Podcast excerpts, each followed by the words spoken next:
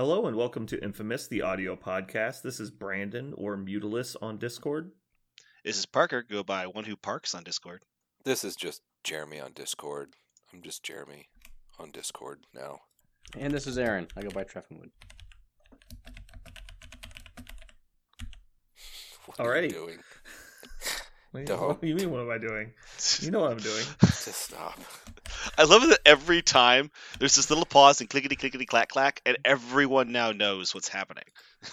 Yeah. It's perfect. I mean, we're going to have to open up our Discord just so people can see the names change. Yeah. oh Lord. My favorite is when like people try to tag you and they're like, "What the fuck is his name this week?" Yeah, it's. Oh boy. I apologize. All right. Uh Parker, good Mhm. news, you're down to 728 probationary episodes. And counting. You're just, just chopping it down. Mm-hmm. Uh, let's see. Don't we have a bet going? Oh yeah, next Captain America will not be an Avenger, and that's it for right now. Yep. All right. So uh, Parker, do we have any news? we do. News. Hey, news, news, news, news, news, news, news, news, news, news, news, news, news, news, news. So we know um, that Logan the Wolverine is going to be a character in the game. That's what we know. Uh, and we have also have his card, and I kind of don't want to talk about it because of how sad it makes me. I say this whole segment. I was just going to ask Jeremy for his his immediate gut wrenching reaction. Yeah, my my mouth feel on this was quite poor. So let's go ahead and Mhm. I'm just going to rip this band-aid off. Here we go. This is Logan the Wolverine. Uh, Is it, he- though? It Is is. Is it though? Though? That's a really good question. That is it though. The mouth feel is like a lava rock. Yeah, it just it's like a pumice stone. uh, AMG is just trying to save everyone hundred dollars. Calm No. down. We're personally being um, trolled. I just want to. I just want to say. Can I just tell? Can I just tell people what's on this damn? Okay. He just, is. just summarize. Yes, he has six on the both sides. He has four defense and four energy defense. There you go. He's had four be- better energy defense. Hey, there you go. Um, he is uh size two. Myst- Mystic still two, by the way. His mystic is still two. I'm not talking about the things that are bad. Um, oh, so Is we're that done how we're gonna then. do this? we're done then. he's a really good character. He's a really good character if you look at these three things. Um, Is he? let's. We let's just talked about last week how there's like nine, like three point four energy I'm characters. going. I'm going to tell you how good he is. Here we go. Uh, he does have X slash, uh, which is a range three now. It's exactly the same as his old one. Five dice. It does uh, have a wild pierce. He gets uh, power equal damage, and he places within one after he attacks. Really cool. This is actually one of the really interesting things about his card because almost everybody else has to pay power for this. I don't. Is there anybody who does this on a builder or a gainer uh, in the game? I don't think so. Yes, Iron Fist. Iron. Fist does. Okay, so Iron Fist is the other one, uh, but he, it's not a. But it is is a builder, not a think- gainer, right? I think Beast does too. Nope. Beast moves on a wild. Iron it's Fist. not automatic. It's Yeah. not automatic yet. Yeah. So I I think this is pretty darn cool. That that is cool. He also has a bi- uh, a spender. It's uh, a spender. Um, it costs four. It's seven dice. It is a beam three with pierce and bleed. And then after all the attacks have been resolved, he can place himself within range one of the last character targeted. So like if you're if you have three characters tar- targeted, the last one you choose to take the roll, he can then place within one. So both of his attacks place him, and both are range three. So interesting. Um, the rest of the card is is fine. Uh, it's really interesting actually, but you I don't want to talk about it. Um, What about the rest on of the, the hunt? card is you fine. don't want to talk about on the hunt? Uh, say there's two very important things you have to read, so just get through it. okay. Um, I'll read it if you don't want to. I, I got it. I could do it. I could do it. I guess. Okay. I swear I could do it. Okay. Uh, three power. What I do isn't very nice. It's an action. It lets him immediately make an X slash attack, and then if the si- target is size three or less, it throws the target short. Um, so it's kind of like Malekith minus the move, but he does move with the X slash, so it, it, it's similar. Um, What? I guess. Yeah. So okay. he he moves with the X slash, and since both of the things are after the attack is resolved, he could move and then throw. Mm, Yeah, So it's similar. yeah. Um, but it does co- it costs three power. Adamantium skeleton is the same as it used to be. He counts as size three. Uh, Get out of my head is his passive. Interesting passive. Uh, the first time this character is damaged by an enemy mystic attack, after the attack is resolved, other allied characters within three of him all take one damage and they get one power for this. So basically, Logan becomes a one damage AoE to everyone within three Yeah. of him every Mhm. time he's damaged by. Oh, sorry, the first time this character is damaged by a mystic attack each turn. Yep. So he Is that really- himself does not take it because he's doing Next. the damage. But Worst superpower in the game. No, let's keep going. Let's get through it, then we can talk about okay, it. uh, my God, last passive on the hunt. When this character makes attack, if there are no allied characters within three, this character may reroll up to two of its attack dice. So he has reroll two if he's all by himself. He has healing factor two and immunity stun. And adamantium skeleton, which is same as other Wolverine. Yeah, I I mentioned that. I, I did mention. Oh, did you? Okay. Okay, Jeremy, vomit words at me. Um, I- I- ye- You're doing a bad job. None of Yeah, I these mean, were words. how do you even? So, did um, did they ban X twenty three? Did I miss? did I miss something? Not yet. Oh, okay. The announcement hasn't come yet. I mean, I I don't understand. Like I'm completely dumbfounded. Why in the holy fuck? I mean, there's so many things you could do with this. I have no idea what's the reasoning aside from so X Force might have some sort of fantastic thing where you can't actually damage Logan. Well, there's a thing. Like I don't know. Like what in the holy hell? I I, I don't get it. I do not get it. Aaron, do you have thoughts? So I think he's uh, actually pretty good with the uh, the new tactics card that in uh, Weapon X uh, you get excessive healing back every turn, just like Eye in the Sky. That makes him pretty hard to kill. Wait, what? The regenerative uh, Weapon X tactics card, where you get excessive healing back in your hand.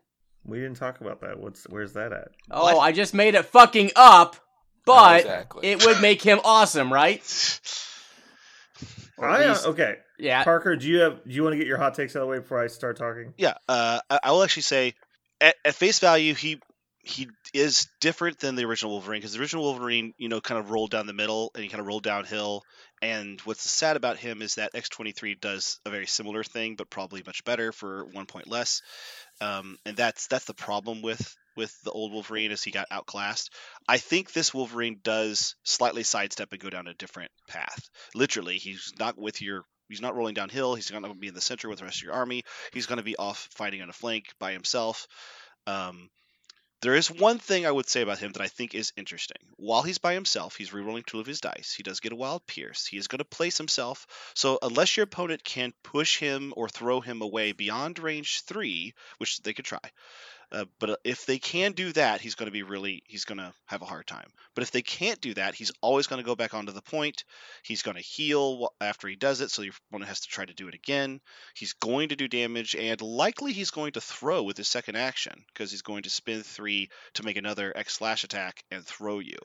So in this way, he is he is I think a- a similar not great analogy, but a similar character might be someone like a Black Panther for four points, because he's going to be able to sit on the side, push people away, and unlike Black Panther, he's going to be more bruiser and killy than Black Panther is. Black Panther may not ever kill anyone, but he uh, this Wolverine might. Um, I think Black Panther is a really bad comp, but okay.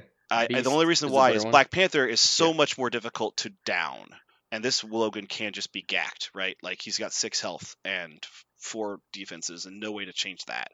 Healing factor two lets him do it. If he's not killed, he'll come back and you know it'll make it harder to get you, and he will have excessive healing once, maybe. Um, so He's a he's a bad Gam- Gamora, and Gamora's terrible. I think Oh, he's. I- I, I think he's think much better true. than Gamora. I think he's much better Yeah. than Gamora. Gamora is actually useless in my opinion. I think. Okay, I'm gonna say stuff now. I actually think he's good.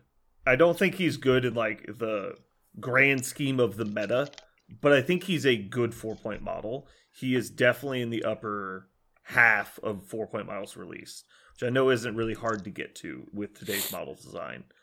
But he's clearly better than regular Wolverine, in my opinion. Mhm. He, I think he is clearly better than most four point bruisers. And I think people are really underestimating the level of mobility he has. Like you said, if he gets out of range three of people, that's not great. but it's not easy to get him out of range three people because he's placing every turn, Right. sometimes multiple times a turn. Yes. And so you're going to need multiple control effects to get him out of range three. And then he'll move and be right, right back base to base with you. And so, worst case scenario, you're probably moving once and getting a big attack. Um, the fact that he can spend the three for a guaranteed throw up to size three that's omnidirectional, I think is huge. He can throw the vast majority of models in the game, and it's guaranteed unconditional. what's That's huge. What what's really cool is you get a throw for three costs, which is actually pretty common. A throw for three costs, Mhm. and on top of that, you can do the next slash, which might re-roll twice and have pierce. Like you can do a lot of damage with that throw because it's an attack and a throw. Well, it's yeah, it adds throw to your next X slash, yes. Yeah. But because they both trigger at the same time, like you pointed out earlier, I can throw you into somebody and then place next to them and do my beam attack.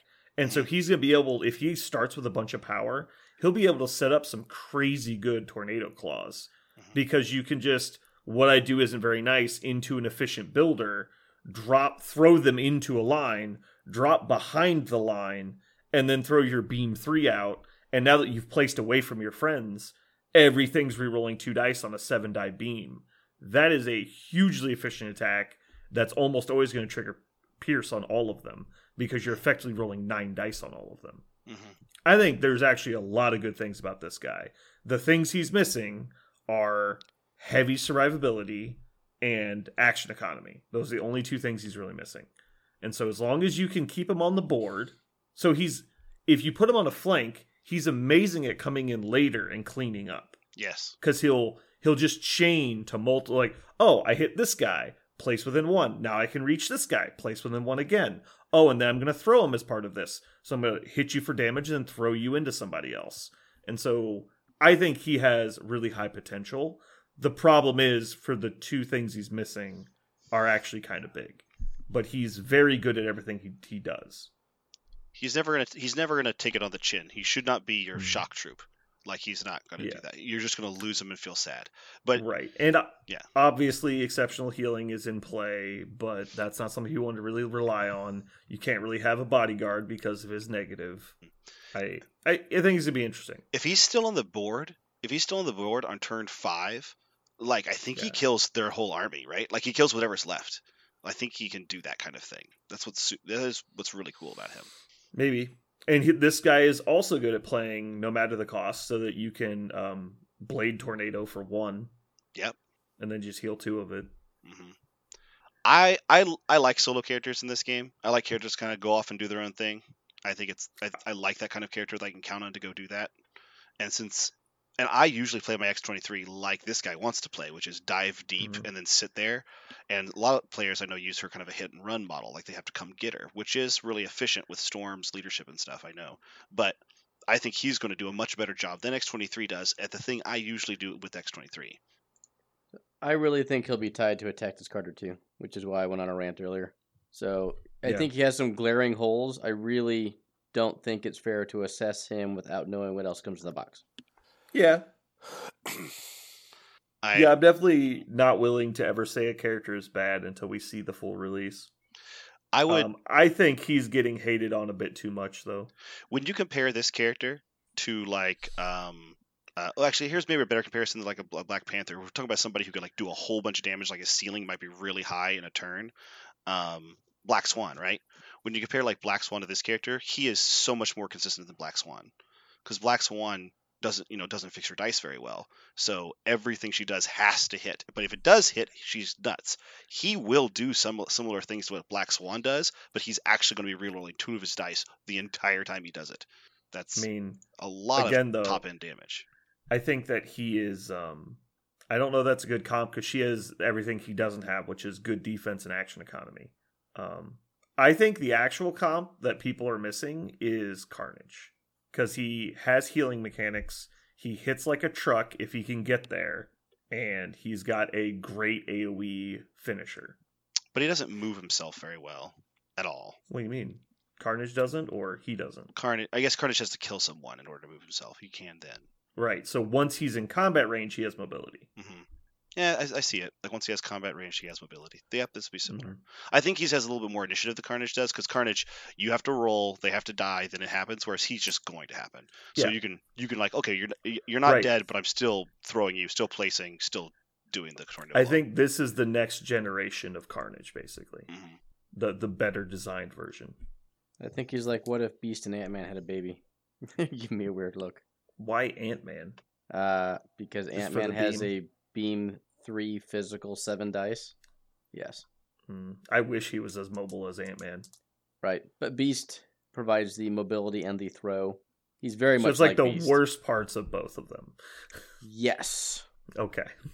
I think there's a little a little bit of Scornergy with I want him on a flank, uh, but I also want him beaming. Right. I mean, if you take away his beam, he's really not good. Um, for a four, how about that? I think you need to get work out of his tornado claw, right? Because as has At been some point, to, sure. I don't think he has to do it all the time or anything. no, but if effective nine dice beams, oh my god, that's really. I mean, if we're just looking at the math, as if you're actually playing him on a flank, if I told you somebody had a range three seven dice pierce attack and was only a four pointer, you'd be like, "Fucking sign me up! Like, let's do it." Like, it's got legs. It's not like he's worthless. for four cost though, I mean, it costs four power to do that, so you, you typically need to be mm. hitting more than one person, right? Am I wrong? No, It- it's just his X slash is range three Oh, seven that one. dice. Yeah. Yeah. Yeah. yeah, okay, got it. So I think what's going to happen is the box set's going to come out. No one's going to like a small percentage of people will buy it. And it'll be the diehard Wolverine fans, and they'll play it.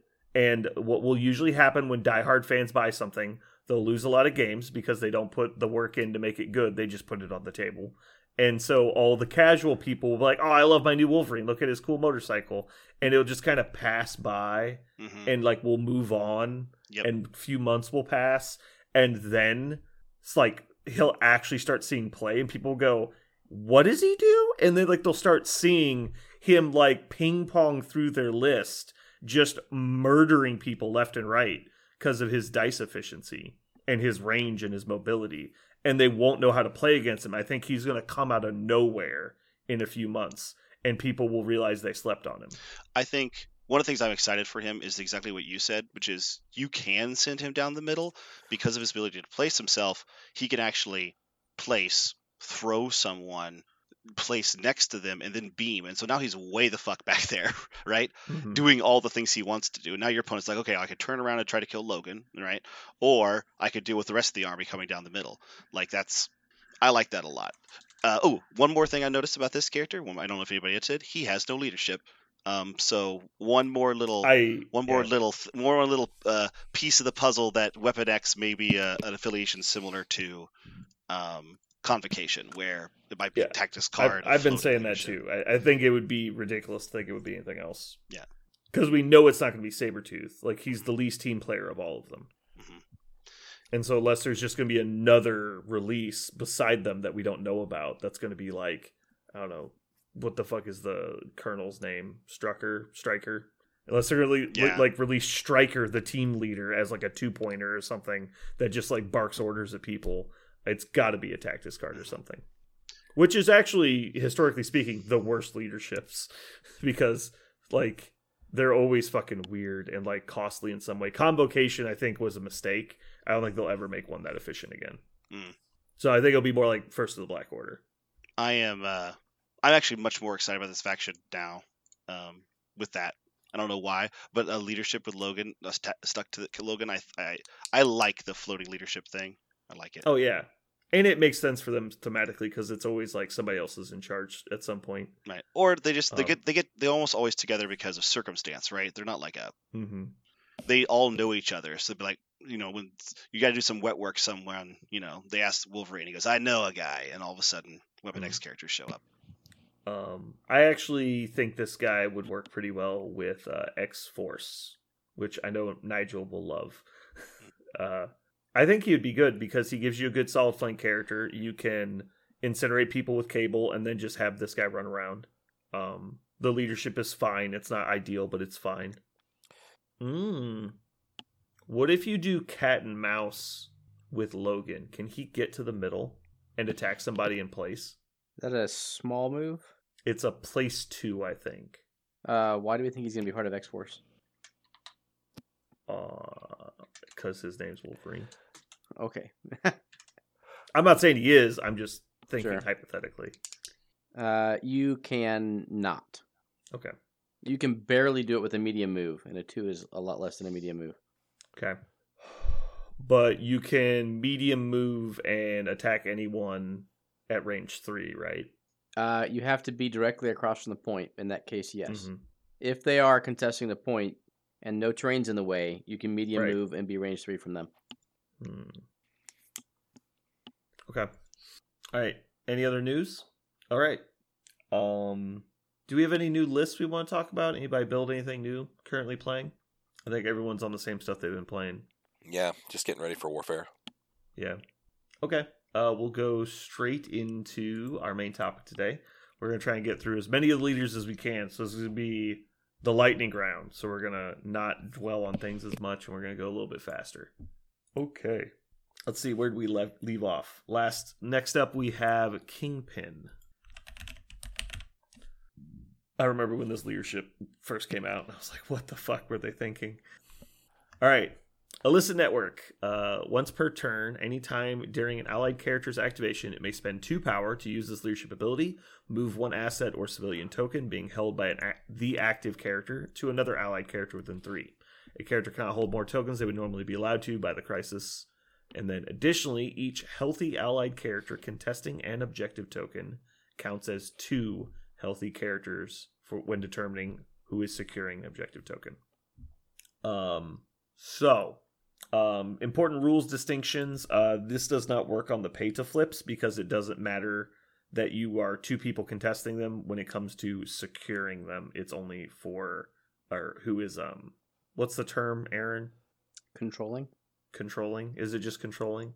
Pay to flips is So- controlling. The other ones are securing. Okay. So yeah, you can't use it on the pay to flips. Um, so it really only works on researcher and then all the stand next to blues. All right. Um, Aaron, why is this ability good? Uh, it fundamentally changes a core concept and how the game is played. Agreed. If you've never played against it, uh, it's not very popular right now because a lot of the tactics cards he used to play got banned. Um, but it is incredibly powerful. If your opponent builds a wide roster, it is almost impossible to stop them from cont- from just winning all the blues. Turns out counting as two is a good thing. Yeah, it, it's kind of funny how it works. Like, let's say you bring a four man roster and your opponent brings a seven, and you're like, I move a guy to the middle point, and they move a guy to the middle point. It's like, would you like to move a another member of your squad to this point to still be just tying it? And you're like, oh, well, that's like half my army just to tie a point. And you're like, yes, and then I'll take the other four, and really this one too, because and then still have a guy left, and you're like, oh my god.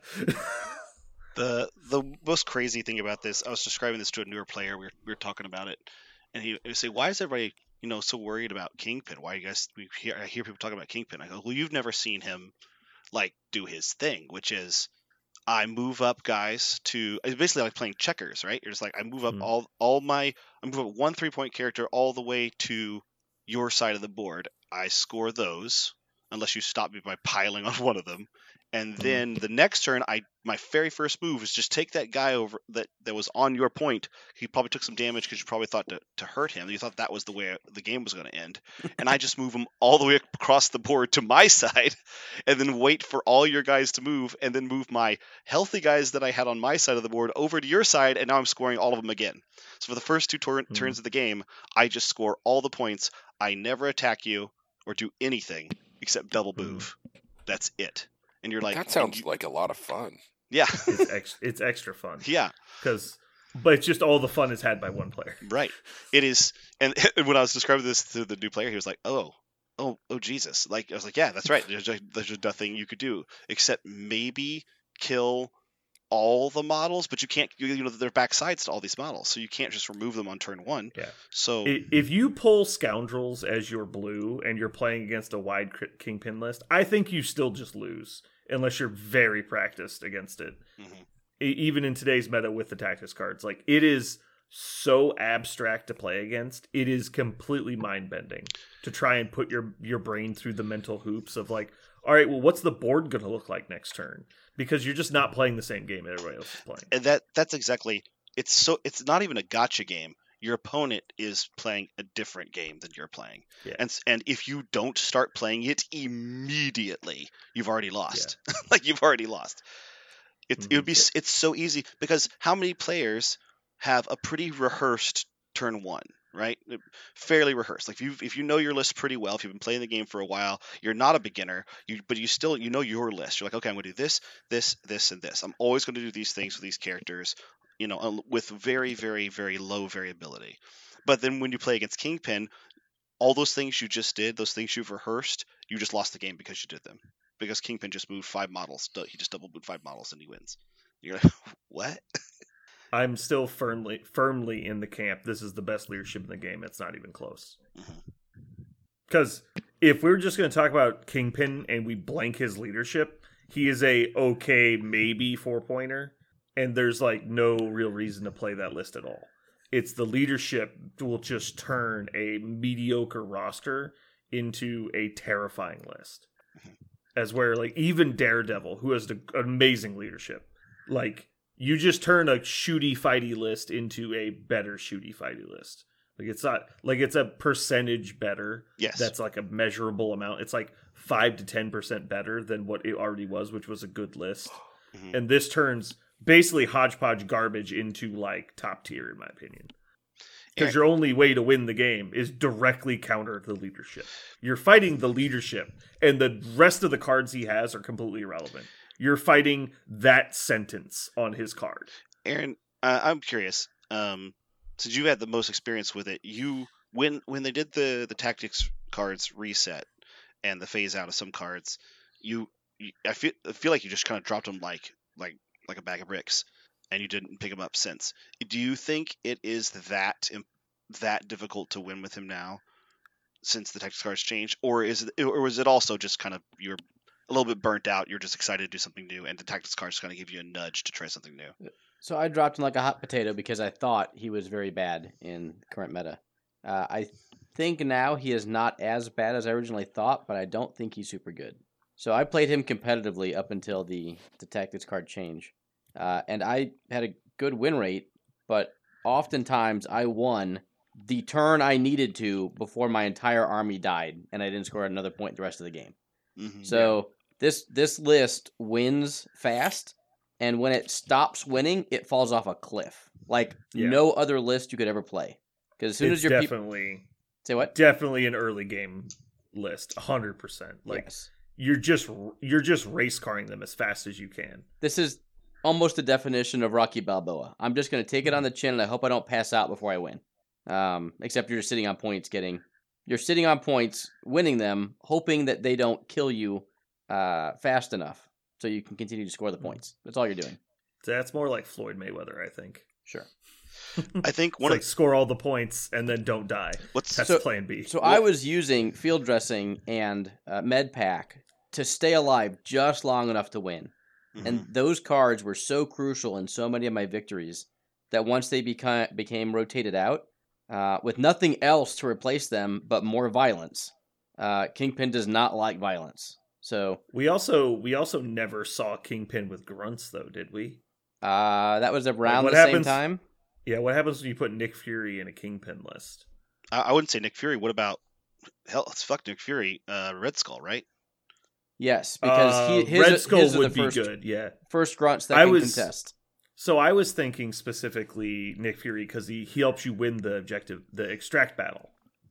But yeah, the Red Skull would also be good, but he's five points, so it, it takes up more of the list. I mean, Yep. you you were already But yeah, having having an extra secure guy is big. No, I actually think Red Skull's fantastic because he, he, he functionally works like a three and a two pointer, and he only counts as one for not being outside your affiliation. So I actually think he's much second. better than a three and a two pointer. Yeah, but the the point of the Kingpin list was to go basically as wide as you can. That way you had backups if people died. Yes, but you could use Um, only two pointers. So right. would- So this puts this puts basically two two pointers into one model, and you still get two models. Because Nick Fury can still contest, and he can st- he can play Eye in the Sky, yes, right? Yeah. yeah. How? But I still think Red Skull is stronger I because because the the grunt is a guy you bring. I'm back not going to argue against it. Yeah. Yeah. I think they're both good. I would just I would be more afraid personally of Nick Fury. Um, and now uh, I believe that is correct because I just checked. Endless Legions is Hydra only. I'm less afraid of that now Yeah, because yeah, if you Endless play Legions. Endless Legions and Kingpin, I would be like, God damn. it." Yeah. Now, against people who had practiced into it, um, like take scoundrels, right? I would love for them to do their normal thing and go onto the extracts and come to the middle. Um, but practice players are just going to put two people on each of their back points. Mhm. Mhm. So now I can sacrifice a model that you will kill next turn just to tie, or I uh, I stay on my back points and hope to win on the extract game. So I don't think it's a, an auto win for Kingpin uh, because there is play into it. Um, There, there's another funny thing about Kingpin's leadership is a lot of newer players look at Kingpin's leadership and go, "Oh, so I'm going to have an advantage in the objective game." And you know, criminals have some like bruisey guys, so I'll be a bruiser. I'll go fight people. And I have beaten Kingpin so many times because somebody decided to fight me. Because Kingpin does not play that game really well. Like the Yeah, list no, it's does not. you definitely have way. to sell out for it. It's Yeah. not like a I'm going to also do this thing. No, you're Yeah. playing the Kingpin leadership list. Right, and that's and I've seen so many people like really dislike playing him because they're like, okay, I'll be like a bruisey, sneaky, dirty fighter. Like, no, you're not. You you no, you literally Mhm. double move. Any action you spend attacking is is wrong. You should just double move. Just double move, and that's and that is something that most people don't want to play, and so they pick up Kingpin and they put him right back down because they're like, wow, this guy seems so much worse than all the other versions of an attrition based cat character. Like, yeah, Yeah. because he doesn't do that at all. Even even like web warriors, which are considered to be a, a very heavy scenario faction, can also beat people up when they choose to. Criminals really don't. They might. I mean, they lucky can. explosive. They it's just it's not. it actively deters from their primary win condition. right. Yeah. You're making a choice to sacrifice your win potential to fight people. Right. And sometimes you have to, and it's not really a choice because you're in a situation where it's the best way. But yeah, it, it directly conflicts with your strategy. I It's kind of like Asgard for a long time where they had the I'll never give you power strategy. It's like, well, sometimes you're in a spot where you have to attack somebody. And it's going to hurt you in the long run, but it's you just got to do it. I just convinced myself to play New Red Skull with uh, criminals and try that and, and see Go see how it. terrible that is. I was actually thinking that um because I know we used to put people tried putting Thanos with Kingpin as well. Um but when Thanos was like 9 points, it was less it was it wasn't quite as easy. Um but he also used to be more broken, so I don't know. Anyway, um so it's time to rate. Uh we're going to put him in Blitz, right? absolutely. All right, moving on. Shadowlands Daredevil, the other criminal leader. Shadow War. When an allied character attacks enemy characters holding or contesting objectives, it may reroll one of its attack dice. Leadership ability may reroll skulls. All right, well, this one's simpler. Um, I guess we never even talked about the fact that Kingpin could move objectives around. It is a good ability. Like, it would be a subpar leadership on its own, but it is good. So just don't don't think we weren't thinking about it. We we just knew what it did. Um, Shadow War. Uh, there's not really any rules mechanics here. Uh, the only thing is you can't reroll against people that say you can't reroll. Um, it's obviously good. It's this is like the most straightforward leadership in the entire game. I don't know what else to say. uh, if you want to fight people, this is the guy. Yeah, if you want to try and find out what rapid fire can do, take this guy. Yeah, this guy dominated the meta for about four months, and then Malekith came out. Then Malekith just eats uh, the leader. Well, also completely invalidates half their leadership because you just can't reroll against him. Uh, also, And when you Go ahead. Go ahead. I say one of the things about Daredevil is when Daredevil got very popular, uh, Black Order actually like rose in the metagame as well because Black Order in general can can also kill about as fast as these guys do, and they benefit so much from killing the grunt and the you know the, the wide strategy.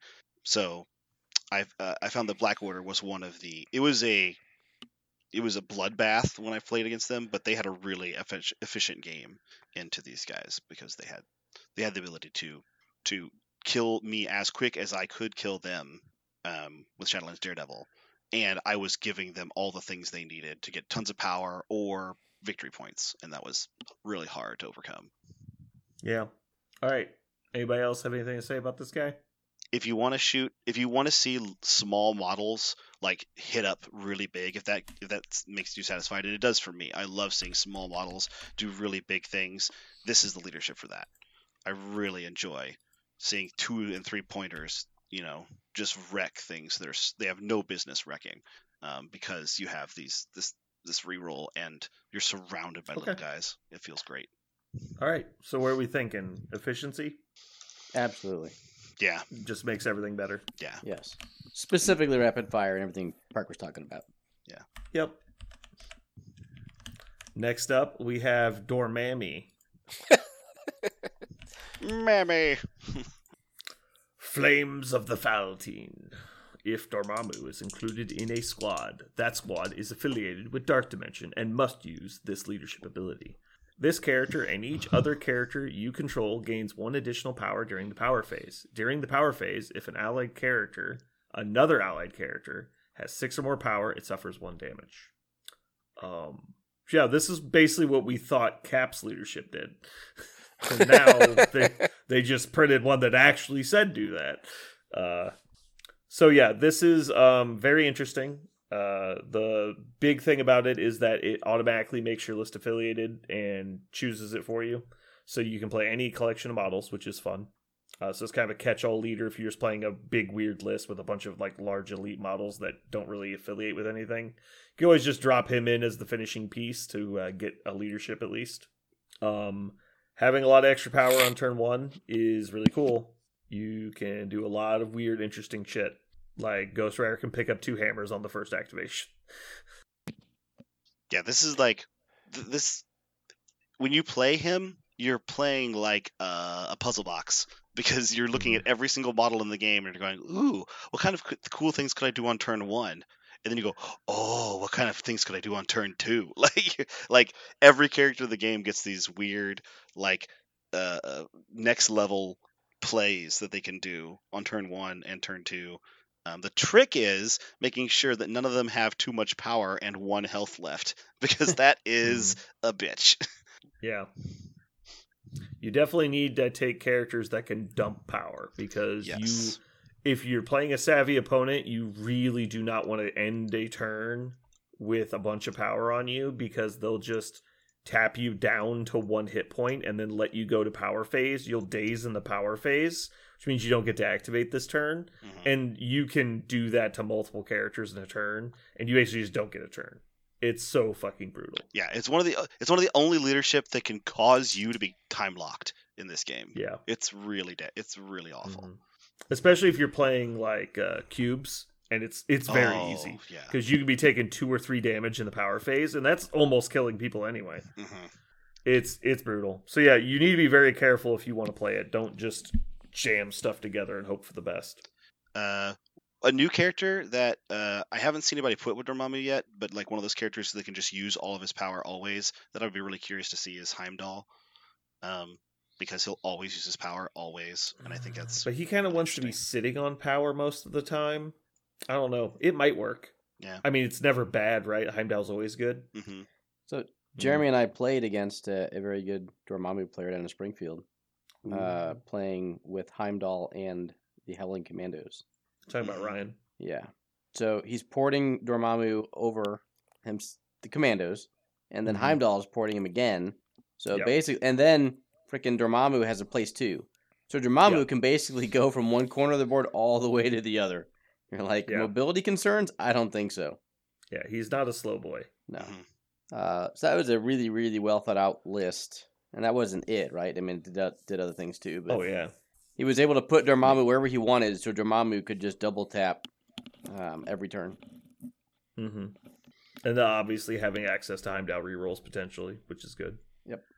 Yeah, anybody that's going to be a good team player is going to like is going to give you so much because a lot of those team player abilities, you know, cost a lot of power. You have to, you know, spend a lot to use them. But he just he just pours power into models. Okay. Uh, so I think we talked about all the high points for Dormammu's leadership. I think this is the most one of the most unique leaderships in the game. It takes a lot of thought, but also you can just slam shit together and go. It's it's kind of weird. Um, I, I think would, a lot of the a lot of the drawing power of this leadership is obviously you get extra power and there's almost no restrictions to it. And so it draws a lot of people to it, but I will say this is one of the hardest characters in the game to play. And because it's you have to f- ride that fine line of like when it's okay to engage with Dormammu and when you need to protect him and when you're going to get your own people killed because you're not paying attention. so I might actually say this is the best leadership in the game if you take it off the model. Mm. Oh, I don't think so. Uh, one one extra power is good, but this gives me wet dreams, man. Really? Yes. One extra power each is the, the the line in the sand. Uh, so the turn one plays with Dormammu are insane. Sure. So advanced R and D is restricted, right? This is basically free advanced R and D plus more extra power every turn of the game. Mhm. Um, yeah, I think if this leadership was on any of the other leaders, I think that leader would be at the top of the food chain or very near I- it. I just put this barely above Inhumans leadership personally. Yeah, that's what actually I was thinking. For in terms of like enabling uh, turn one stuff, Inhumans can do similar things, not perfectly, but similar. One of the toughest things to manage with this is like about turn three, you start taking damage, and it'll be after your model's activated, so you won't be able to account for how much power's on your model and how much damage. It becomes very random. So you do find yourself getting models dazed when you weren't planning on it and getting time walked. Like you just they're just not on the board. It's very hard to manage. Like it, and it's like I think it's actually surprisingly easy for your opponent to time walk you if they're paying attention. yeah. I it- almost try to get like a model in my list that can daze my own, eh, like damage my own people. Like someone throws a size one into your guy or something. That way you're not losing the whole next round. Like it's, it is. You're already paying eight points for a model that's clearly not worth eight points attrition wise because you're paying points for the leadership because it is a good leadership. No one's arguing it's not awesome. Like everyone would be happy to have this as their leadership. Um, but man, that there's one hell of a downside I mean, if I, it was just plus one power flat out, I I could kind of see where you're coming from, Aaron. Like the the amount of shit you could do with just a little extra power every turn, it is good. Well, I mean, that would just, yeah, it would be a complete upgrade to Steve with no downside, right? So, Well, it's not just an upgrade because some characters take advantage of it even better than the one extra power a turn, like Heimdall. okay, Like Heimdall probably prints somewhere between ten and twenty power every game. fair enough. Yeah. And there's some characters that do that, like uh Steve, or not Steve does it, and um like Steven, Doctor Strange can get up like a huge amount of free power. So, and, and this is colored by my current thinking on the game, which is to Sure. try to gain an early uh, turn one slash two uh, scenario lead, and then turns two through four are just sustaining that lead. Mhm. And so, Okay. a Dormammu esque leadership goes a very long way towards establishing that lead. So, But Aaron, hmm, this isn't even the best leadership that we've talked about tonight to do that. hmm. I just want Aaron to play Kingpin again. I actually don't, because I don't want to play against it. But uh, he should play it again. There's a non-zero chance I'll pick up Kingpin in the near future. hmm I think now that people are building actually these uh Malekith lists, actually Kingpin would be I think really good against them because they just don't have the number of attacks. Like, sure, Malekith will take out two of them, like that's almost guaranteed. But like that means he has to wait till turn three to really get you down enough to where you can't really contest everything, and he has a low model count too. I'll try it. I don't. I don't think Kingpin's going to be good in Malekith, but I'll, I'll, I'll give it a shot. Okay, let's let's figure out. I think uh, Dormammu is a gimmick. I think. I also think gimmick, but I could listen to Blitz because he's a hundred percent early game leader. He he dwindles late game. Like Dormammu, the model doesn't, but the leadership clearly does. I think he's blitz with a downside. Uh, if you're thinking about the the fact that you take damage as the gimmick part, I think that's a negative, not not core to Well, the I- leadership. I put any like early game shenanigans where you're like, my leadership just says I have a better turn one than you. I'm like, I think that's a gimmick. Oh. and I think that's primarily what the leadership does. Uh, but also that's kind of in the blitz category. I don't so see I'm him. fine either way. I don't see them using it's- blitz. I see them using worse like support type things with it. So Yeah, Because that's the thing, like the, the list that people build, they aren't blitz lists. Well, I need to play to And remind me then. I think right. I think Aaron is trying to build a blitz list, but I think really it's a gimmick. Anybody disagree with grim- with gimmick? I only say gimmick for the whole of it, like the whole mess of everything. I think the Yeah. leadership in itself, Like though, the- is more of a It blitz. breaks affiliation rules. It, it deals Yeah. damage to your own models. It's wacky. it does yeah. stuff, but I do think the actual quote unquote the words of the leadership, without all the other bullshit that happens throughout the game, is probably The blitz. benefit. Yeah. Yeah, the benefit is a blitz, but there's two other components. Yeah, you might even say the majority of it is just a bunch of bullshit. it's true. There's a lot of All right. nonsense. Moving on, we're going to drop him the gimmick for now. Uh, moving on, we've got Doctor Stephen Strange, OG. the OG, Mystic Empowerment for defenders. Once per turn, when an allied character declares an attack before choosing the target, they may spend one power. If it does, the you may choose whether this attack is a physical energy or mystic attack, and if this attack deals damage, the target gains hex. Uh, rules clarification: you can choose the same damage type as it already has, which I've seen people not realize. Which the only reason you would want to do is so that you could apply hex, but technically it's useful. Um, downsides: uh, it's on a five point model. It costs a power to use. It's also only once per turn, and the upside is very minor. So there are four downsides. Uh, first of all, it costs a power to use. Second of all, it costs a power to use. Third of all, it costs a power to use. Fourth of all, uh, it costs a power to use that you might completely waste, not because you don't do damage, which is a possibility, but because your opponent does some weird shit like, oh, Trickster, Eye in the Sky, Lifesaver, because you pay Bodyguard. before you target. Bodyguard. Yeah. No, it's a- it's after targeting. Oh, I I thought you read before you target. Oh no, it is before targeting. Sorry. Yeah. Right. So you have to Mhm. pay, like in Yeah, a yeah. beam. I'm going to No, pay for it's these not three good. people. Yeah. Oh, I'm going to eye in the sky, trickster. It's Uh, it's you're not done. good. Oh my god. So the the real reason, right, that this exists is because there's some really powerful effects on defense, like vibranium armor, where you need desperately to get around the damage type, like martial artists, stuff like that. And so being able to just say this Helios laser is a mystic attack, you're like, oh, well that's pretty fucking relevant. Like so stuff like that is very important. It is very restricted though, and it has a lot of downsides. They could Um, change it to do away with the power cost and it'd probably be just fine. Once per turn. I honestly thought they were going to rework him when they when they were doing the stones. Instead, they just reworked the stones, and so I I could definitely live with a Doctor Strange rework. I think he's still heavily underrated. I think this guy actually has some legs. I, I think he doesn't see near enough play. Um, but yeah, his leadership is not the reason he should see play. I play defenders leaderless commonly sometimes, and people are like, "Why don't you have a leader?" I'm like, "What does it matter?" And he's like, "Well." Don't you need a leader? I'm like, no, you don't need a leader. That's completely made up. I'm just playing defenders because I like these cards. And you're like, uh, like they, they can't comprehend it, right? Like they're Right. like, no, you have to play the leader. Like it's like, no, you don't actually. Wong drops portals on turn two, and you're yeah, like, "What is Wong, happening?" Wong plays portals. Hulk goes through portal, and you're like, what? Excuse me. All right. Um, let's put Doctor Strange in a category. Uh, Do we have anti efficiency? Quality of life. No.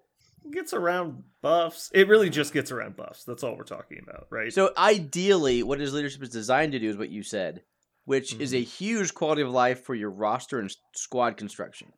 Mhm. Right? You don't have to put in Yeah. Hood just because they have Panther. it's just bad. Yeah, Right. It's just bad.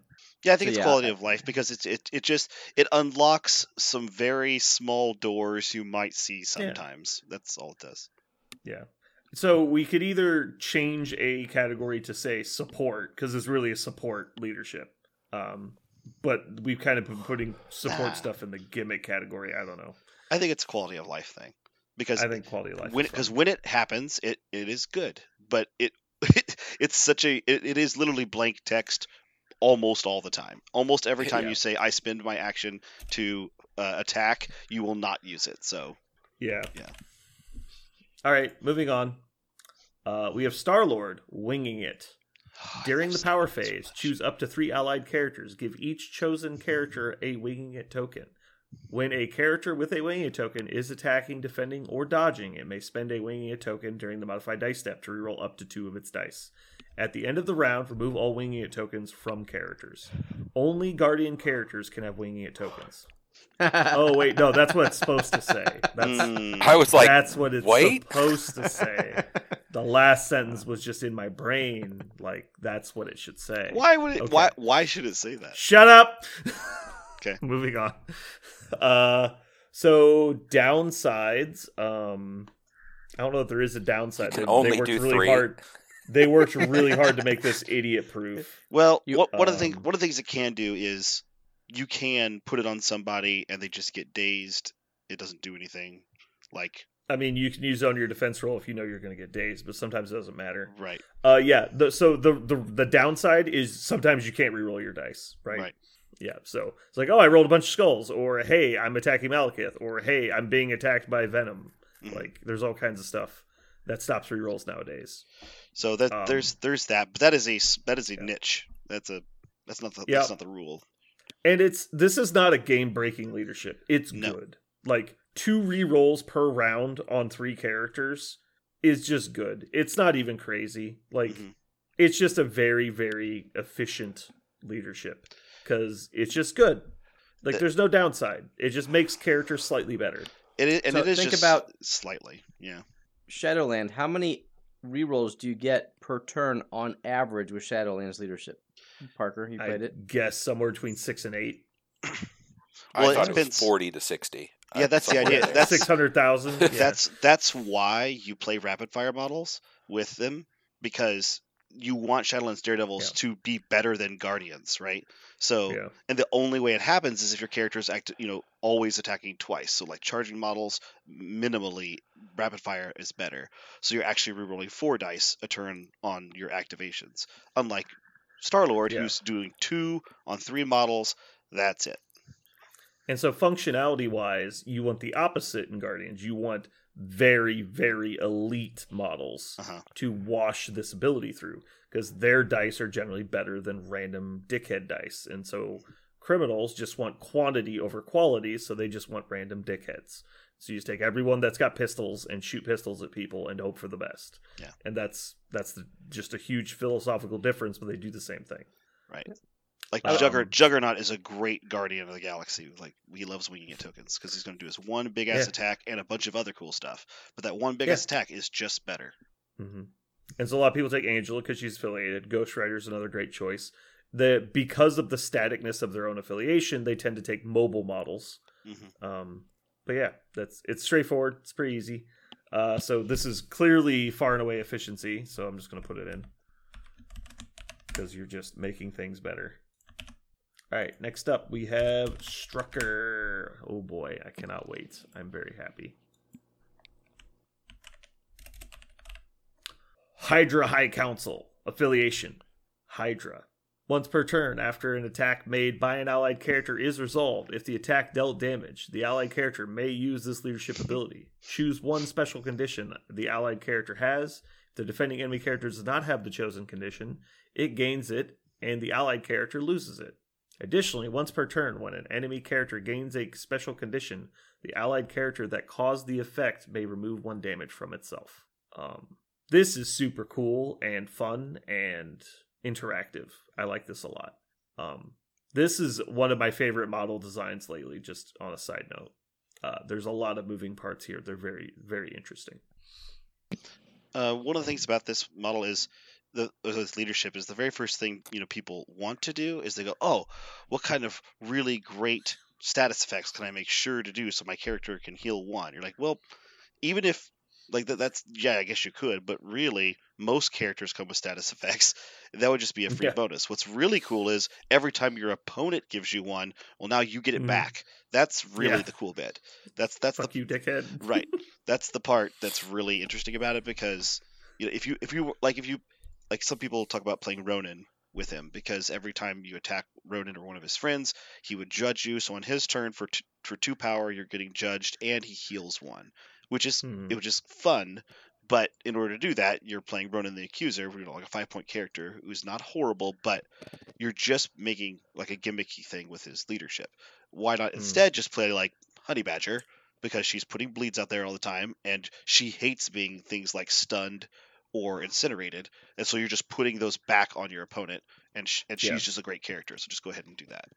Venom is also great for that same thing because Yes. they'll attack somebody, he'll lethal protector, then retaliate attack them back, which auto applies bleed, and then so Venom's healing one damage for free while, while attacking you. hmm It's great. Yeah, it- All right. all taunts are funny with this. Yeah. hmm So uh, random rule stuff. Um, just make sure that you check the conditions on both characters first, because technically, if you say a condition that your enemy has, there's no effect. So just keep track of that. Um, I saw multiple people trying to figure out how to stagger their own models so that they could attack enemies and deal damage and transfer the stagger. I'm like, that's not how that works. You have to shake with stagger as part of your activation. Oh, you can totally So- do it. Yeah, you can gain stagger mid activation and then give it to them, but that's the only way. it's not very true. difficult. Not, true. Not true. What do you mean not true? I mean, there is another way. Um, Okay, hit me on. with it. stand by. Oh, where on the rules forum they say that actually you don't Nope. have to follow the rules. You do not whatever not a want. rules for him. Okay, Hmm. it's actually it could just be anyone who attacks out of activation as well. Because like Venom, for example, could so many snacks and attack somebody while he's staggered and transfer the stagger over. Uh, Green Goblin. If you play Green Goblin, if he is staggered at the beginning of his turn, Oh, correct. Yeah, yeah, because he has um, what's the name of that ability? Nemesis. arch nemesis Peter Parker. Arch Nemesis. Yeah, so Arch Nemesis trumps Stagger, it does. Yeah. Good lord. Wow. and so uh, he does not care if he's staggered as long as he's got his good buddy Peter Parker nearby. Same with Venom. So Venom could, in two different ways, transfer Stagger with this leadership. That's Yeah. cute. Watching That's this probably never going to leadership- happen. Watching but- this leadership being played is like watching craps at the casino. Yeah. All right, move this token over here, move this over Mm-hmm. here. Okay, double down. All right, place two there. Okay, got a dollar back. It, it's insane. It's such a mess. It's like watching. It's like watching uh, Brandon Shelley try and keep track of his tokens. it's just like he's like he picks up a token, he puts it down, and he goes, "God damn it! I'm going to spend this power," and he just like immediately starts getting mad, like throwing tokens around. Like that's what your opponent's like when they keep getting their own leader, their own negative effects thrown back at them. So I, I played against this leadership twice. Both times it has been relatively ineffectual, including today. Mhm. So I'm a little down on leadership, even though I initially agree with you, Brandon. I like the design a lot. Mm. I don't know that it's hyper powerful or anything, but I think the design is really good. I agree. I love the design. Yeah. Uh, but you're entirely dependent on, say, what models your opponent brings, as well as your uh, health state. Right. So you might be able to transfer something, but if you're sitting there in full health, you're only getting a partial benefit of the leadership. Well, if I'm debuffing enemies and I'm at full health, I think that's first world problems. So not really too worried about that. True. It, it, it happened to me three times today. He put three effects That's on right. me all game long Yeah. and healed And twice. so So that's a, that's part a- of that is because there's characters that do it, like that debuff your own people. And so it's just up to you to recognize that you need to bring them in certain matchups, and that's going to be a skill thing and a repetition thing. Like knowing that your opponent knows you're playing Hydra, so they're going to actively avoid taking models that debuff you. So you need to bring models that debuff you. So it's just important to know. Also, you can play the missions that debuff you, like um, uh, Terrigen and Mayor Fisk, and so you can get stun and stagger from the scenario, and then pass the or sorry, stun and poison from the scenario, then hand those off to your opponent. Well, if they're also stunned, it doesn't work. So true. That's what right, he did. But right, so if I have a model standing on the Mayor Fisk token, he gains stun and takes a damage. I can then either move away or just shoot somebody not standing on the same token. mhm. Oh, it's even better. Like my opponent scores it, so I get to move it. I move it on top of my own model and his and another one of his models. And then I take a damage gain stun. My I go first next turn. I shoot the guy that originally scored it, who's no longer on the point. Give him stun and remove my damage. it's like, oh, it's like awesome. I love it with those missions. it is. It is. It is not nothing. However, It's not It's not close because now he needs to walk over here to contest the point again because he's no longer on the point, but suffered all the negative effects for being on the point. right. And so it just it just flips those on its head. But it's great. I think in Aaron, I think in Aaron's to Aaron's point, which I, I agree with, that it, it sounds like all you're like if you get inside the theory box, you're like all these cool things you can do, and then Mm-hmm. you actually play a game, you're like, wow, I gave my opponent three conditions and I healed twice for one. Yeah. You're like, oh, that's not worth my whole like strategy. Right. Like I made sure my whole list does this, and that's what I got. Right. Okay. yeah, that's definitely a downside. I obviously there's going to be a repetition and a skill and an experience thing where knowing where the line is and how deep you go and how deep you don't go and when to stop putting dumb gimmicky stuff in your list right. so that you can actually do things that are valuable instead of things that are fun. Mhm. Um, but yeah, I, I think there's a lot of gas there. I mean, it's a three point leader. He's already good on his own, and I Mhm. think the leadership synergizes well with a lot of their models. Oh yeah, and he he himself is totally is totally amazing for three points. Okay. We spent way too long on this, so we're gonna move on. Um category, I'm voting this is the first control leadership. The entire point is to put negative effects on your opponent's models. So I'm going to take 30 seconds and disagree here. Oh my So I don't think that's the point of the leadership. I think the best thing that leadership does is it makes your team quasi immune to what your opponent is potentially trying to do. god. hmm So if your opponent's not putting out stuff, it's kind of useless. But if your opponent's Well- like, "Yeah, I'm gonna judge you and I'm gonna hex you and I'm gonna do this," you're like, two big middle fingers, because now all But- that shit's on you. Aaron, Aaron, Yeah. That is control. You're forcing your opponent not to debuff you. Uh, well, you can't force them because a lot of that is required. You don't get to choose to debuff or not. Yeah. it's on the attack. So so by me taking Strucker in my roster, having that leadership available is going to affect the way my opponent is playing the game, which is control. Ooh, maybe I'm thinking more quality of life. Like I never have a status effect because I am But effectively only- immune to stun or hex or incinerate. But even so, like the his own mechanics will guarantee that you can put negative effects on people. It's up to you to use the ability. Like the whole point of it is to debuff opponents. Like that's control. By definition. If you're going to argue that it's efficiency because you heal some damage, I'm going to push back pretty hard on that. I would say quality of life to make sure that your Yeah. entire army quality of life. Sorry, has yeah. no effects on you. That's what I meant. Okay, okay. I just wanted to state my case. Now I'm done. What do you guys think? I think it's 100% quality of life bit. You fucking asshole. Changing Parker's name on Discord to I've Judas. honestly never felt again when I play against it. I never feel like they control anything to me. Like I don't give a shit. Like it's just a little bit of like a Are you little playing bit of Parker games? You play No, real games? I just there. feel like it, it You're like, like hey, have you ever played Marvel Crisis Protocol before? Can I give you a demo? And they're like, guys, I won again this that's week. a whole other thing. Like- but playing against Strucker, that whole army feels like I'm kind of climbing through like a little bit of fence. Like I'm like, okay, there's a little fence in my way here. This is obnoxious, but it's not really controlling that much when you're just, can I kill your guy? Cool. What I want to see is that mirror match where Strucker has to play Strucker. That's hilarious. No, but then you just teach them the real master of Hydra is Red Skull. but I, I, I, yeah, I don't think it's control, but I like your point. So you're voting quality of life. Yes. All right. So three f- bad votes and then one. Go ahead and write down whatever you want. I know how this works. I put it over there under protest. Asterisk. Uh, so when I made this list, uh, Red Skull two was not on it, so Red Skull two is going to be later. Uh, because he wasn't out when we made the list. Uh, next up is Black Bolt. Um, I'm not sure how many more of these we'll do. I'll let you know when we're stopping. We're not going to finish tonight. Uh, King of the Inhumans. Uh, during each of your turns, one allied character may spend one power at any time. If it does, choose an allied character within three of it. The character gains the power. Um, yeah, this is not overly complex. Uh, important to note that you don't need to activate any models to use this leadership because it's just during your turn. It's not the character that's activating's turn. It's just on your turn, so you can move a power and pass, just like playing tactics cards. I think this is 100% an early game thing, kind of like Dormammu's. We learned it, Mm. alluded to that earlier.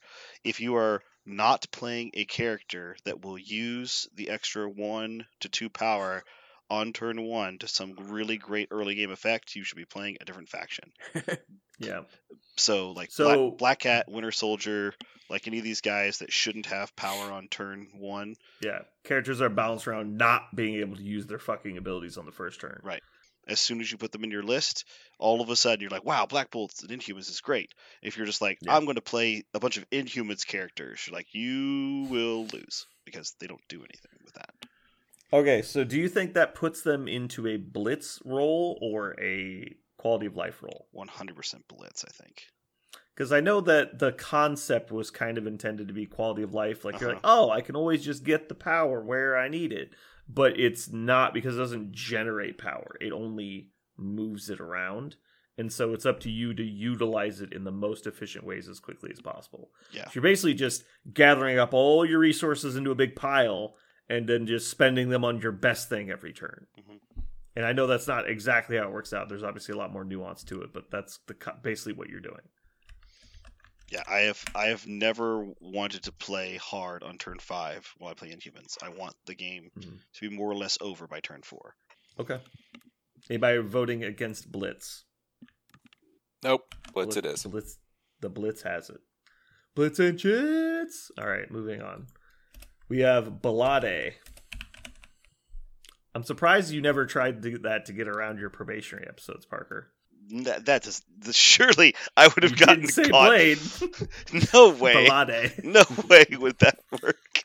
If I tried that, I would be shot down so fast. Well, it's important that you didn't because one of the secret words was Balade. God. All right, moving on. Um, Bump in the Night, a Midnight Suns affiliation. Once per turn, at any time during an allied character's activation, it may spend one power. If it does, place that character within one of its current location. Uh, this leadership is awesome. That's all I have to say about it. I am not disagreeing with you. It's very, very good. I'm I'm not exactly sure why it's not doing better than it does, aside from I know that I, I don't know. There was a crazy statistic like 90% of games that Blade dies in, you lose. Like, it was absolutely absurd. Basically, if Blade lives through the game, you win. And if Blade dies, you lose. That was the way the game worked. I, I, And I so- 100% believe that. Yeah, it, it works that way crazy often. Um, they were really popular around Adepticon time, like in April. Um, and then, because they're kind of like, this is obviously like a win fast faction. They Mhm. run in, they try and fight you as hard as they can, and if you don't kill them by turn three, you basically lose because all their models they're taking are really good brawlers. There's it was a like Ghost. It was Ghost Rider, this guy, Moon Knight, Luke Cage. Um, I know a lot of people were taking stuff like Hulk. Um, just really big, efficient models. there's a current push to try to make them a, uh scenario faction in the meta. Really, Yeah. Use, Hmm. Using bump to go up on scenario, steal extracts, um, and or leverage attrition to deny extract play. hmm, that'd be interesting. All right, um, Blitz. Uh, I don't know. I mean, I think it's more quality of life, being able to position yourself. It's it's Yeah. essentially a, a half action every turn for the cost of one Yeah. power. I'm definitely on board with quality of life. Um, I only say Blitz just because the playstyle it kind of lends you to. Um, so yeah, I'm fine with either. Yeah, I think Anybody against quality of life? Yeah, I think I think it's quality of life, but it's really strong quality of life. It lets you Yeah. undo your opponent's control. It lets you get proactive with something that they didn't see. It's, it's There's pretty so many times that you just naturally position to be out of range of something and Mhm. don't calculate don't calculate for the extra two inches Yeah. that they get off of bump, and you're like, oh, I Yeah. can't believe I forgot. And then so it's like, oh, I'm just gonna move to here because uh, Blade's not in range three, so I'm safe. And then you're like, uh, bump Knight of the Dhampir, move medium, and you're like, oh my god, and like everything starts all over again. And like Ghost Rider is moving four inches off of a bump, and he's got a six inch melee range. So Ghost Rider can be ten inches away and hit you with Chains of Damnation. And then you're like, uh, okay. the the one time I I played this faction, I played it with MODOK. It felt so stupid. Yeah. Mo- it's- MODOK it's with bump is so dumb. so mobile. I hate forgetting shit in this game. Yeah. That's why I lost. and lost Bump's today. so but- weird. Yeah. Bump is so weird. Like it's because it's like their faction identity, but it's so abstract that you don't think about it. It's weird. It it, it may, might just be my experience because I've only played against them like three times ever. I think all three of them were Preston. No, it's just because you have a you have an understanding if you're here. Every Yeah. character in the game has two actions, right? Yeah. And you know what the characters can do, but you forget Right. other stuff like oh the leadership. So you're like, Right, okay, like, I look move at- medium, range three. You can hit me once, great. I look at Ghost Rider. I'm like, well, I know what Ghost Rider does, and then he teleports. I'm like, Ghost Rider doesn't do that. Like, what the fuck is happening? No, I lost today because I forgot my opponent had played uh, occult research. Ooh, yeah, oops. bad news. I told you that card was good. It's not, but It's very good. if your You're opponent correct. forgets you played it, You're right. It's not good. It's very good. All right. Uh, so Balade is gonna fall into a fish or quality of life. That's what we said. Yep. Mhm. Yeah, that's fine with me. Um, I think we're gonna call it there. We can do the rest of them next time. Uh, Aaron, we might not do that topic we talked about earlier until the week after next week, unless you think it's time sensitive. It's probably time sensitive. We'll probably do that Yeah. next week. so we'll probably target finishing up leaders two weeks from today, which will be after Warfare, the week of Warfare. All right. We might try and find time to record a bonus episode so we can release it while we're at Warfare. Maybe. We'll see. Did you mention what we're also doing at Warf- Warfare yet? We've got a surprise. We Well, I mean, You got it was really in your cool that he said it's really cool that he said he would do it. So if anyone goes up to Omnis and mentions Oh, our yeah. podcast, he Oh, will yeah. give them a free infamous T-shirt. Interesting. Yeah, I forgot we were doing that. Yeah, Um. Yeah, that's gonna be that's gonna be a good time. I can't believe he offered to donate all the shirts. it's really nice of him. He's a good Yeah, guy. he Charles is a very good guy for sure. Friend Yeah, of, high longtime friend five. of the show. that and all the Guernsey, they'll, they'll be there too. Mhm. We'll get them a shirt. I mean, the Guernsey crowd always shows up to cons. hmm All right. Uh, Parker, do you have a comic corner for us? Oh yeah. So in uh, honor of uh, uh, Logan the Wolverine, I actually have um, one of the coolest uh, Marvel Universe, um, kind of like I don't know, call it like a B story. One of the things that Marvel likes to do sometimes is uh, take some of their characters, some of their beloved IPs, and then just take them way out of like current storylines and just place the characters in another setting. Um, they did this with their uh, um, they did they did ancient settings, they've done like Greek settings, they've done uh, the one I want to talk about today, which is a samurai setting. So it t- takes place uh, right after the Battle of Sekigahara in the year 1600 in Japan, and the the name of this graphic novel is Five Ronin. And so it follows. Uh, it's a self-contained story that follows five different Marvel characters, kind of reimagined to be if they were five different Ronin, um, the wandering samurai. Uh, and so one they are uh, Wolverine, um, the Hulk, the Punisher, Psylocke, and Deadpool. And so each one of them was, you know, had this, you know, this giant chip on their shoulder. Something had, somebody had wronged them, or they were running away from uh, demons. And you know, how are they coping with a world now relatively at peace after the Battle of Sekigahara? But they're all, you know, warriors of different types. Um, and all their stories kind of weave together, and they kind of culminates at the end. Uh, my favorite one by far is the Wolverine character, um, because none of them are mutants, none of them are super powered. Uh, they're all just exceptional people. So how do you like write a samurai that's supposed to heal himself and like come back from the dead as Wolverine is off to do? Um, how do you how do you create that in this one? I'm not going to spoil it for you, but the the creative solution they come up with, the, the writers in this one. Um, I'm sorry, I, I almost forgot to mention who it is. I'm going to find it real fast. It was um, Peter Milligan. Uh, so what Peter Milligan comes up with as like a how do you make a healing factor samurai uh, without using magic or you know science fiction.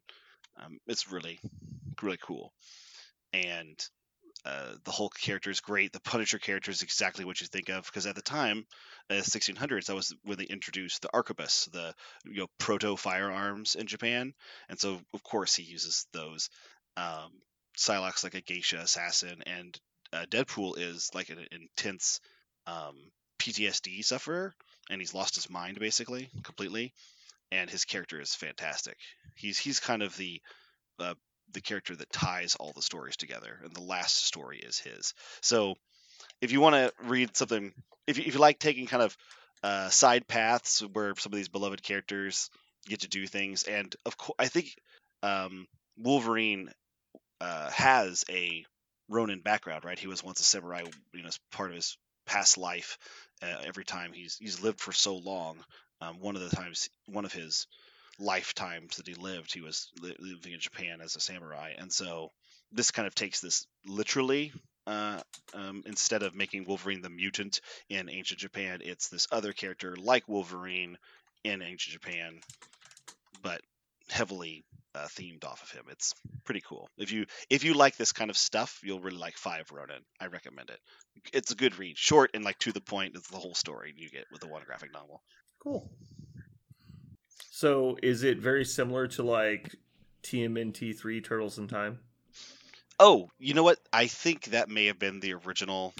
Uh, That- that was the source? Yeah, the original source for it. They thought, Yeah. how could we do Wolverine only like TMNT three? Yeah, that's kind of what I was thinking. Yeah. All right, cool. All right, well, I think that's going to do it for us today. Thank you guys for tuning in. This has been Brandon. and Parker. And just Jeremy on Discord. And Aaron. and you've just listened to The Gang Catches a Cold.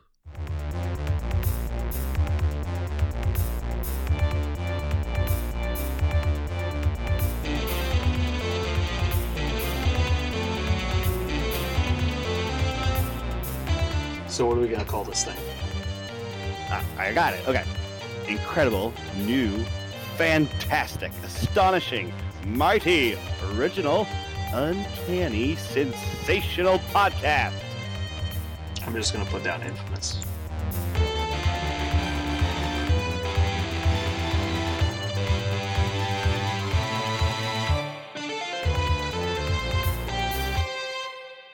I fucking did it, guys. I did it. I'm so proud of you. God damn. That was the best You- one you've ever done. I know. Just when I thought I couldn't do it, and you guys are like, "You can do it, little buddy," I was like, "Fuck, That's watch me go." Definitely not what I said. I, was, gonna like, say, do I don't guys." think I could ever call you little buddy. I don't think I could. You ever sons of that. bitches. I've called Jeremy little buddy multiple times. With the lights on or off? Both, usually on. Uh, so in the spirit of our uh, NFL corner that we were we were going to start doing, um, Jeremy, uh, I have a I have a brain pe- teaser for you. Are you ready for this? Good lord, probably not. Since the AFL NFL merger, which was in 1970, so in the last fuck Christ, 52 years. okay, Uh, how many games has a team only scored safeties? Which means their entire to- point total at the end of the game was derived of two point safeties only. oh my god, How many games has? How many times has that happened? in the history of the last fifty some, um, once. Uh, it's higher. Really? All right. Fi five, Uh, Aaron is holding up six. six. That's my guess. Did you Google it? No. Ooh, Parker, do you ve- do you venture a guess? Three. Uh, Aaron was closest. It was seven. Holy guess. fuck! Seven times a team has scored nothing but safeties. How Oh, many boy. how many times have they scored more than one safety in a game though? I'm betting it's one. I bet it's six singles and one double. Were they wearing like leather helmets when this happened? Like, was it one well, of those? The so this was no no this is 1970 like when the like post Super Bowl like yeah, yeah the Super Bowls were happening before this they started counting that number. it's crazy. The how about this? The Chiefs had a Super Bowl before they started counting that number. Yeah. Um, how many times has a team scored multiple safeties? Oh, Aaron. uh, in October 29th, 1978, the Baltimore Colts lost to the Miami Dolphins 26 to 8. What? to 8. Four safeties. Four safeties. Holy shit! oh boy. How good? Like, what is that? The most def- like defense offensive, defensive like They need to combine those two teams. They would have had an excellent team. They would have been real good. just oh my god how good well actually i mean their defense actually wasn't incredible they must because back in the day obviously like special teams was not as down to a science as is today and they made special teams much easier to play in today's nfl because of all Uh-huh. the rules about how and when you can block people like it used to be back in the day it was basically just it was just red rover with helmets like you would just go sprinting as fast as you can into other people sprinting as fast as they could Yep. and people would just get exploded Yep. which is why they wouldn't let good players like play special teams. Like it was like they would just not let you on the field. That's crazy though. I have to check this game. This looks absolutely insane. Cuz they still gave up 26 points despite getting safeties. Maybe I'm just spoiled by the Chiefs or whatever, but you just never see that happen. Oh, I mean, like the defensive era definitely like cuz it was just so different. Like you could just tackle receivers. There was really no defensive pass interference in the 70s. Yeah. Um, and the reason it's the way it is today is because of the Seahawks. The because the ruling, the rules for pass interference existed back in the 90s and the, the early 2000s when the Seahawks were going, but they they were not heavily enforced. It was kind of like roughing the passer. Uh-huh. They only called it when it was egregious. And they didn't want to slow the game down. And so even if they saw it a lot, they would only call it some of the time to get the other team to stop doing it. And Gotcha. so the Seahawks game plan when they beat the Denver Broncos that year, when they had the Legion of Boom and all that, he, they literally just coached them to hold every receiver on every play. And they're like, they'll only call it like four times a game, and we'll just get free wins. And that's literally what happened. The next year, they changed the way the rule was officiated because they were just taking advantage of the rule, which is the only reason they won that fucking Super Bowl. Yeah, because he couldn't even pass the ball because there was nobody ever open, kind of deal. Right? Yeah, it was the it was the year Peyton Manning should have won uh, his third Super Bowl, well, second at the time. Um, but yeah, is they were literally just grabbing and holding and tackling early. They were hitting early. Like they were all good players, but they were also heavily abusing the way officiating was done back then. Oh, I see. It's kind of like the as long as you aren't the first, like a lot of guys will like start like you know stuff on the field, and as long as you're not the one who retaliates, you almost never get flagged for like unsportsmanlike conduct. So like there's a lot of pushing and shoving that happens after plays, Uh-huh. but it's always the guy who retaliates that gets the flag. It's never the guy who starts it that gets the flag, and so like Uh-huh. they'll try and bait people into retaliation by getting them like trash talking them until they get really upset and then shoving them and then the guy blows up on them and then they get the 15 yard penalty yeah, I could see that. Yeah that happens a lot and then sometimes Myles Garrett rips your helmet off and tries to beat you to death on the field and so then you heavily regret it you heavily regret Some, it. sometimes sometimes you go too far you never know You you poke the bear one too many times, and it's over. Mhm. Well, anyway, I started Googling uh, how many quarterbacks have been safetied multiple times in a season because I was curious if Jimmy Garoppolo is going to break the record this year because he, he keeps getting safetied every week. Does he? He got he safetied himself last week. He walked out of the back of the end zone. Yeah, he didn't realize that. where he was, and then this this week we we sacked him in the end zone. Got it. So he's back to back safeties right now. See if it continues. So uh the San Francisco 49ers were the number 1 defense going into the game. Uh huh. Going out of the game, do you know what what rank their defense is in? Fifth. 13th. Ooh. Talk about I, getting. I love that. I love that stat. They got smashed into the pile. Yeah. People people are talking online like how does that even happen? How do you go from first to 13th after one game? That's so brutal. Well, it's, the answer is because there's a lot of good defenses this year, and they're all just stacked right next to each other. Yeah. like they're all they're all trading first place back and forth every week because it's you know little minus minuscule changes. I was like, weren't they pretty hurt? Wait, we were pretty hurt. Yeah, they they surprisingly got healthy right before the game, or they had a lot of guys playing injured, which is more likely. But yeah,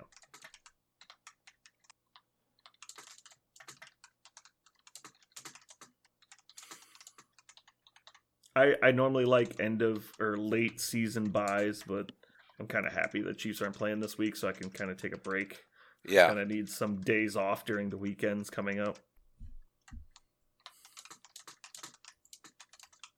I didn't realize that next weekend is uh, Warfare already. Yup. Just sneaks up on you. Who all is going? Aaron, Perrin, me, Jeremy. Mhm. Cool kids. Cool kids. Are we all carpooling? No. Uh, no, I'm I'm taking my friend, um, from Atlanta. I feel like Atlanta is not on your way from your house to Warfare. No, he's flying in. He's flying to Kansas City and then you're driving to St. Louis? yeah, he's flying in a day early, so he's hanging out and see the kids and stuff. He's the like godfather of my kids. Oh, okay. I was like, why don't you just drive to St. Louis a, a day early and meet him there? He's So gonna fly out from St. Louis. Yeah, but no, he Yeah. he knows my family and stuff. So, Okay, but cool. how? I'm trying to think. I don't I don't know where you live exactly now, but I mean, if you were cruising by this direction, you could definitely carpool with me. But I'm not going outside of going there. No, yeah, like you're on the way, so I would just go to your house. Yeah, if you want to, that's fine. I got plenty of room, I think. Okay. And I mean, we're both heading back early for the game, so that's fine. That's why I was actually thinking Yeah. I would bring my car and just have my car loaded with the game stuff. And then I'll park it at your place Yep. and we'll just go from your place to the game. That would be fine. Yeah, it would be me, you, and uh, John. Yeah. Is he going to the game? No, he John's Okay. going back to. uh You he- meant you you meant on the way there, not on the way back. I see. Yes, he was. He's not with me on the way back. I was like, uh I mean, he's welcome to come, No, he's not going to the game. but he needs a ticket. That's gonna be a long ass day. Ugh. I guess it's not gonna be too bad. What time is that game on Sunday? It's a night game. Oh well, hell, that's not gonna be bad at all. No, it's really not. We we won't even have to leave until like noon to to still get the tailgate. Yeah. It'll be actually kind of nice because we'll just relax in the parking lot. Wait, there's a game in the same weekend as Warfare, and you guys are gonna do both? Yeah, yeah. It starts at seven twenty. It's a four-hour drive from St. Louis. So if we leave at noon, we'll get back with three hours of tailgating. Probably get into the stadium, get tailgate for two hours. Hmm. Or we can leave at like ten and get four hours of tailgating. Just have to see how we feel about it. And it's a Titans game, so we get to like fucking smash them. Beat them like the 49ers. Hmm. Awesome. I was uh, on my drive home today. I was contemplating my Chiefs fandom and like how easygoing it is. I used to be so stressed all the time during football season. and it's not like I never expect us to lose. Clearly, we're going to lose some games, and it, that's fine. But like, man, there was some years there where it's like it majorly affected my mood because we were a bad team when we like the Todd Haley years, and it was just like it was just Yeah, frustrating. And so I know that some teams are in that position currently. I know, God, it sucks because you know you you you're so emotionally invested in the in your team. Yeah. And but yeah, it's then there was the Andy Reid years where it wasn't dark anymore. It was happy but still stressful because you know we were always trying to get over the hump and we are so close, and so we were always believing, and it was just letting down. And then God, we got Pat, and it's just like okay, well now it's just like Rainbow Christmas Land every week, and it's like Uh-huh. like the worst week you could possibly have is still a fun week. like It's like we lost a game. Eh, we're still five and Yeah. two. it's like okay. It's Uh. I I don't know if you've actually heard. I actually assumed you had heard this stat. And this is the last one I'm going to do. We can get off football, but um, the number one quarterback win percentage of all time is Patrick Mahomes. Still early in his career, obviously, yeah. With Patrick Mahomes. Number two is Aaron Rodgers. Makes sense. Can you guess who is number three?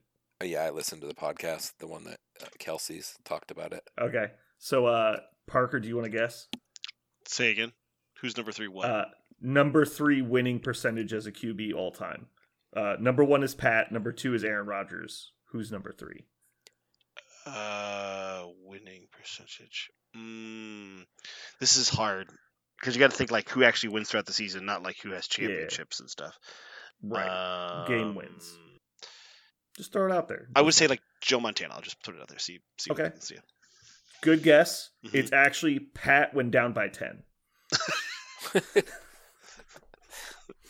Nice. There's only one QB better than Pat down by 10, and it's Aaron Rodgers. And regular Pat. Not spotting the enemy team 10 points. That's funny. Also, shout out if you enjoy football and you listen to podcasts, you need to be listening to the the Kelce podcast. That is amazing. Yeah. The the Kelce brothers have a podcast called New Heights. It's So Jason good. Kelce, the Eagles center, and Travis Kelce, the Kansas City tight end. And uh, they're brothers, and so they obviously have great chemistry. And it's a lot like this. They basically just constantly troll each other and make jokes about football.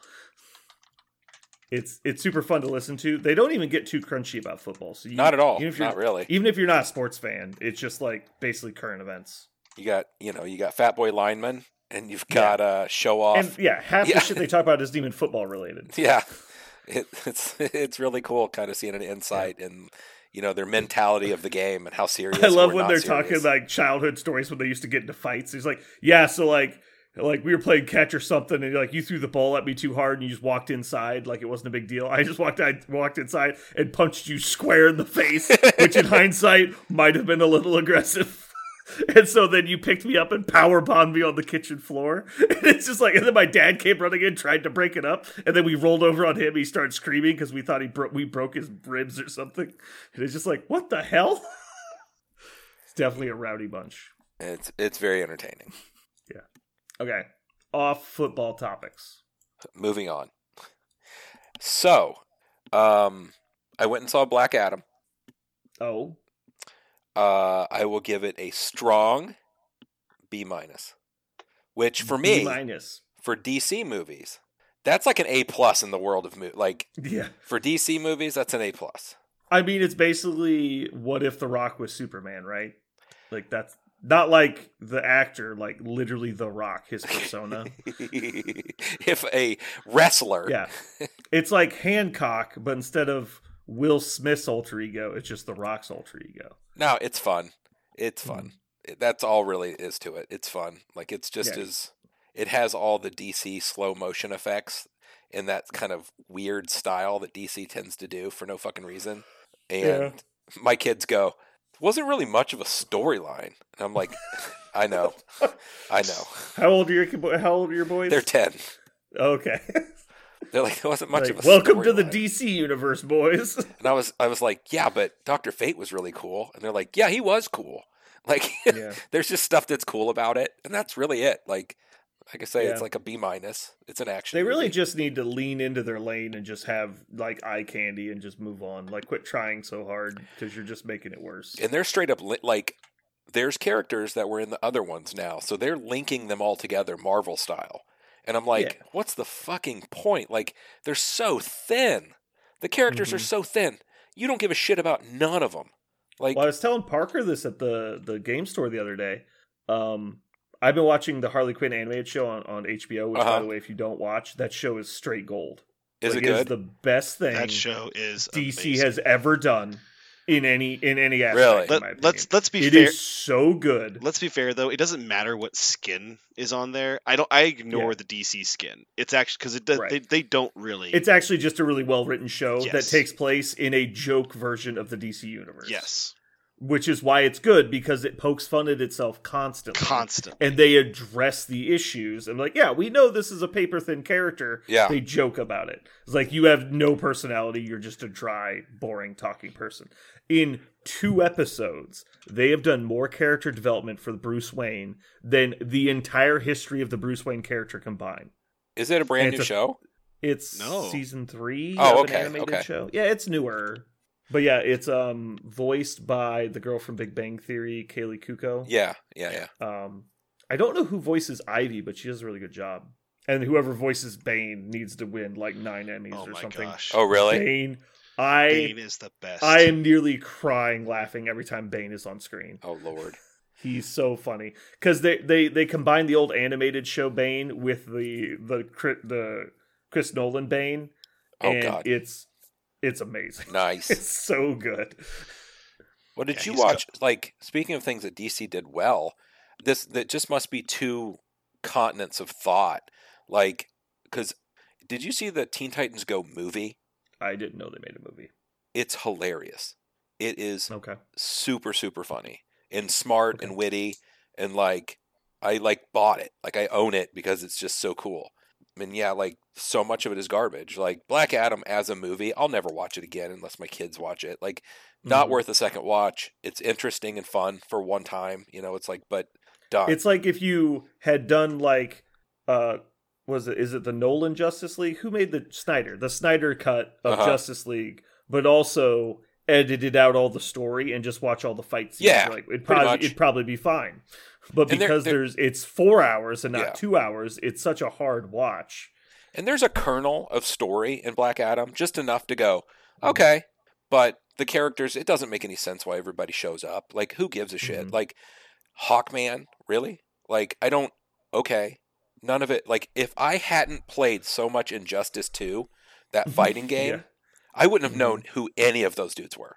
But it just Yeah. happened. I did. Um, Jeremy, you should really try it. Just watch the first episode of Harley Quinn. Oh, I totally will. I'm I'm always into something interesting. Like, It's Will all you watch it by next week though? I want to talk about it next week. yeah, I'll watch it. it's Homework. also the whole thing. It's also exactly your style. The very Yeah, very irreverent, very uh, in your face joke, joke, joke. It's good. Is So- it so adult did- style or is it just silly? Oh, very adult. It is Oh, yeah, okay. young, 100% young adult. adult at minimum. Yeah, Okay. I- Yeah, if your kids probably wouldn't get it. If you, in fact, Well, I yeah, mean, Rick you- and Morty weren't- or yeah. Yeah, yeah, it's it's Okay. it's actually I think it's more highbrow than even like Rick and Morty style. I think it is. Yeah. Oh yeah. yeah, Yes, because No, I think Rick and Morty is better, but it is Yeah. in that same genre. Okay. It's it's it's in the area. I'll watch you it. could I'll not watch it. you could not think sure. this is funny unless you're an adult. Like dude, there's so many jokes only make Uh-huh. more fun. It's very clever. I got it. Uh, well, also the context, like the Bane. One of Bane's funniest bit is uh, every day he goes to Starbucks and he gets a latte, and the Joker pays the guy who works at Latte to write "bang" on his cup instead of "bang." he goes latte He for gets- bang, and he goes, "You know my name, Todd." I come here every day. He goes, "Whatever, bang."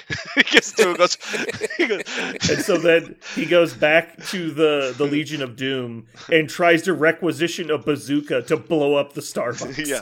and they won't give it to him because Joker's in charge of the Legion of Doom. Yeah. Oh and he's it's like the long troll, and he's like, "I shall get my vengeance." Yeah. Like, it's amazing. It doesn't matter what my name is. What matters is my plan. And my plan is to ruin this Starbucks. it's yeah, I, I dig that. I'll I'll watch it. Yeah. Aaron. You should give it a shot too. Is it on your list? It is now. He's he's We do know that his list includes a garbage scale, so Yeah. my B minus might be a- an This F. gets a negative seventeen point three slash five, and you're like, "What?" He's like, "Yeah, it's a four. Why didn't you say four then?" What uh, service is it on? Uh, HBO Max. Yeah, that's not gonna. Jer- Jeremy will give you his login. then it might happen. I'm not giving the world my login. I'll give it out on air. God damn it! Mistakes were made. I Oh, also boy. finally watched a good horror movie last night. If you're into horror movies, Ooh, can I guess? go ahead. Blair Witch Project. Ooh, no, what a weird no, game. brand brand new on HBO as well. Barbarian, very good. Hmm. It's a horror movie called Barbarian. Uh huh. Yeah. and Okay. it just came out. It has tons of people in it, you know, and it is a very interesting in like the whole time you're going, "Oh my god, no. No way. Don't do that." No, no. I mean, you're like it's classic horror where you're like, "Don't do that." And just kind of constantly like shaking your head going, "Nope. Nope."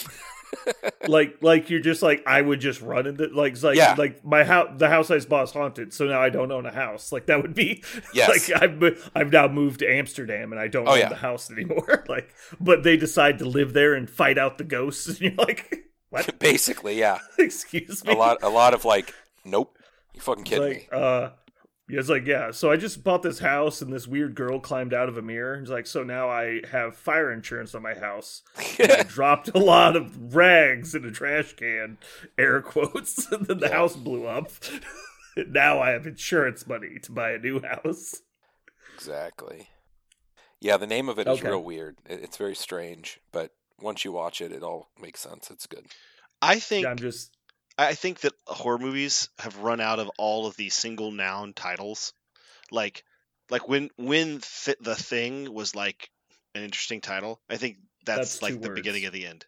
It doesn't matter. Articles don't count. The point is the point is like now the horror movies part of the genre is they always use like really clippy Grudge, yeah The Ring, yeah alien Insidious, insidious yeah yeah uh, they they use very very simple to keep it Paranormal really short. Activity, right um Chud.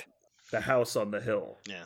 Human centipede Yeah, Oh my god. really i guess i guess what i'm saying is um you never like you never see like horror movie by sapphire like that's not like the the full title is what it's gonna be Hmm. i'm i'm excited i'm excited to see like how far away the names will get from the content of the horror movie like barbarian seems a little odd right like i'm guessing it's Mhm. not a barbarian is not featured in the movie Yep. You're no, you're incorrect. oh there is a barbarian Yeah. in the movie Arnold shows up, and that's when he gets scared. is it Stop spoiling Conan? the horror movie. yeah. It's like the worst kind to spoil. yeah, don't. Yeah, Okay. you, you find out all of that. All of the good stuff Okay. is there. You you Okay. just check it out if you enjoy horror movies at all. So at the end of the movie, everyone who had sex dies. You're like, oh, spoilers. Fuck. Aaron, did you watch anything interesting? I just finished uh, Jessica Jones Jones season one. Oh God, that means he's got like nine more seasons. Oh wait, no, Jessica Jones. I'm thinking Veronica Mars. Nope, finished that one. Okay.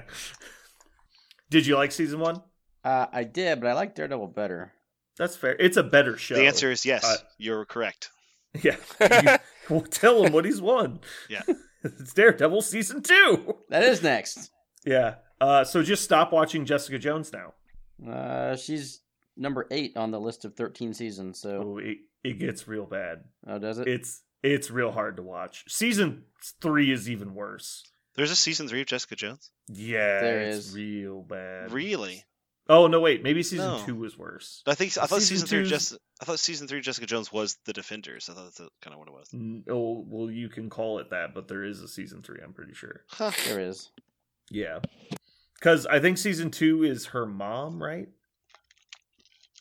I haven't watched it yet. Thanks for spoiling. The- it. Well, it's the first episode. Like, there's no, it's not a spoiler. It's just like the. Uh, the- no, the that's a spoiler. I think you can go ahead and be, you know, you can do spoilers. I can't remember who, what the other one. Oh, the other one's about. Okay, yeah, her friend. That's the plot of the second one. It's all about her her friend. That one was okay. The the second one was really bad, and the third one was not good at all. But it wasn't as bad. And then the first season was really good. I thought, mostly just because David Tennant carried the show. He did a really good job. I didn't. I don't Mhm. like mind control as a No, yeah, the the character construct. the character's garbage, but he carried the role so hard that he made it interesting. But so just because of his performance in that, I went and watched all the things where he's the bad guy, and they all sucked. it's like this is the only one he was ever good in. I was like, damn it. I just wanted to rekindle that moment. Okay. There is not a better bad guy, I think, ever portrayed than the Marvel, the MCU's Wilson Fisk. He he With kills that. Vincent. Yeah, he kills that so hard. It's um the scene at the end of Daredevil one where he's in the the cop car telling the story of the Good Samaritan. It that might be one of the coolest bad guy scenes I have ever seen ever. It is so good. It just just thinking about it blows me away. Just- Again, like Netflix casting casted amazing actors for throwaway dumb villains and like completely saved the role. Because like Jake was telling me, or maybe it was you, was telling me about um, how stupid Will Fisk is in like the comics. Because he's like, I have like you know eighty million dollars I need to keep safe, so he puts it in a vault in like a floor safe, and then he to to lock it, air quotes, he covers it with a giant iron door that only he is strong enough to lift, and it doesn't lock.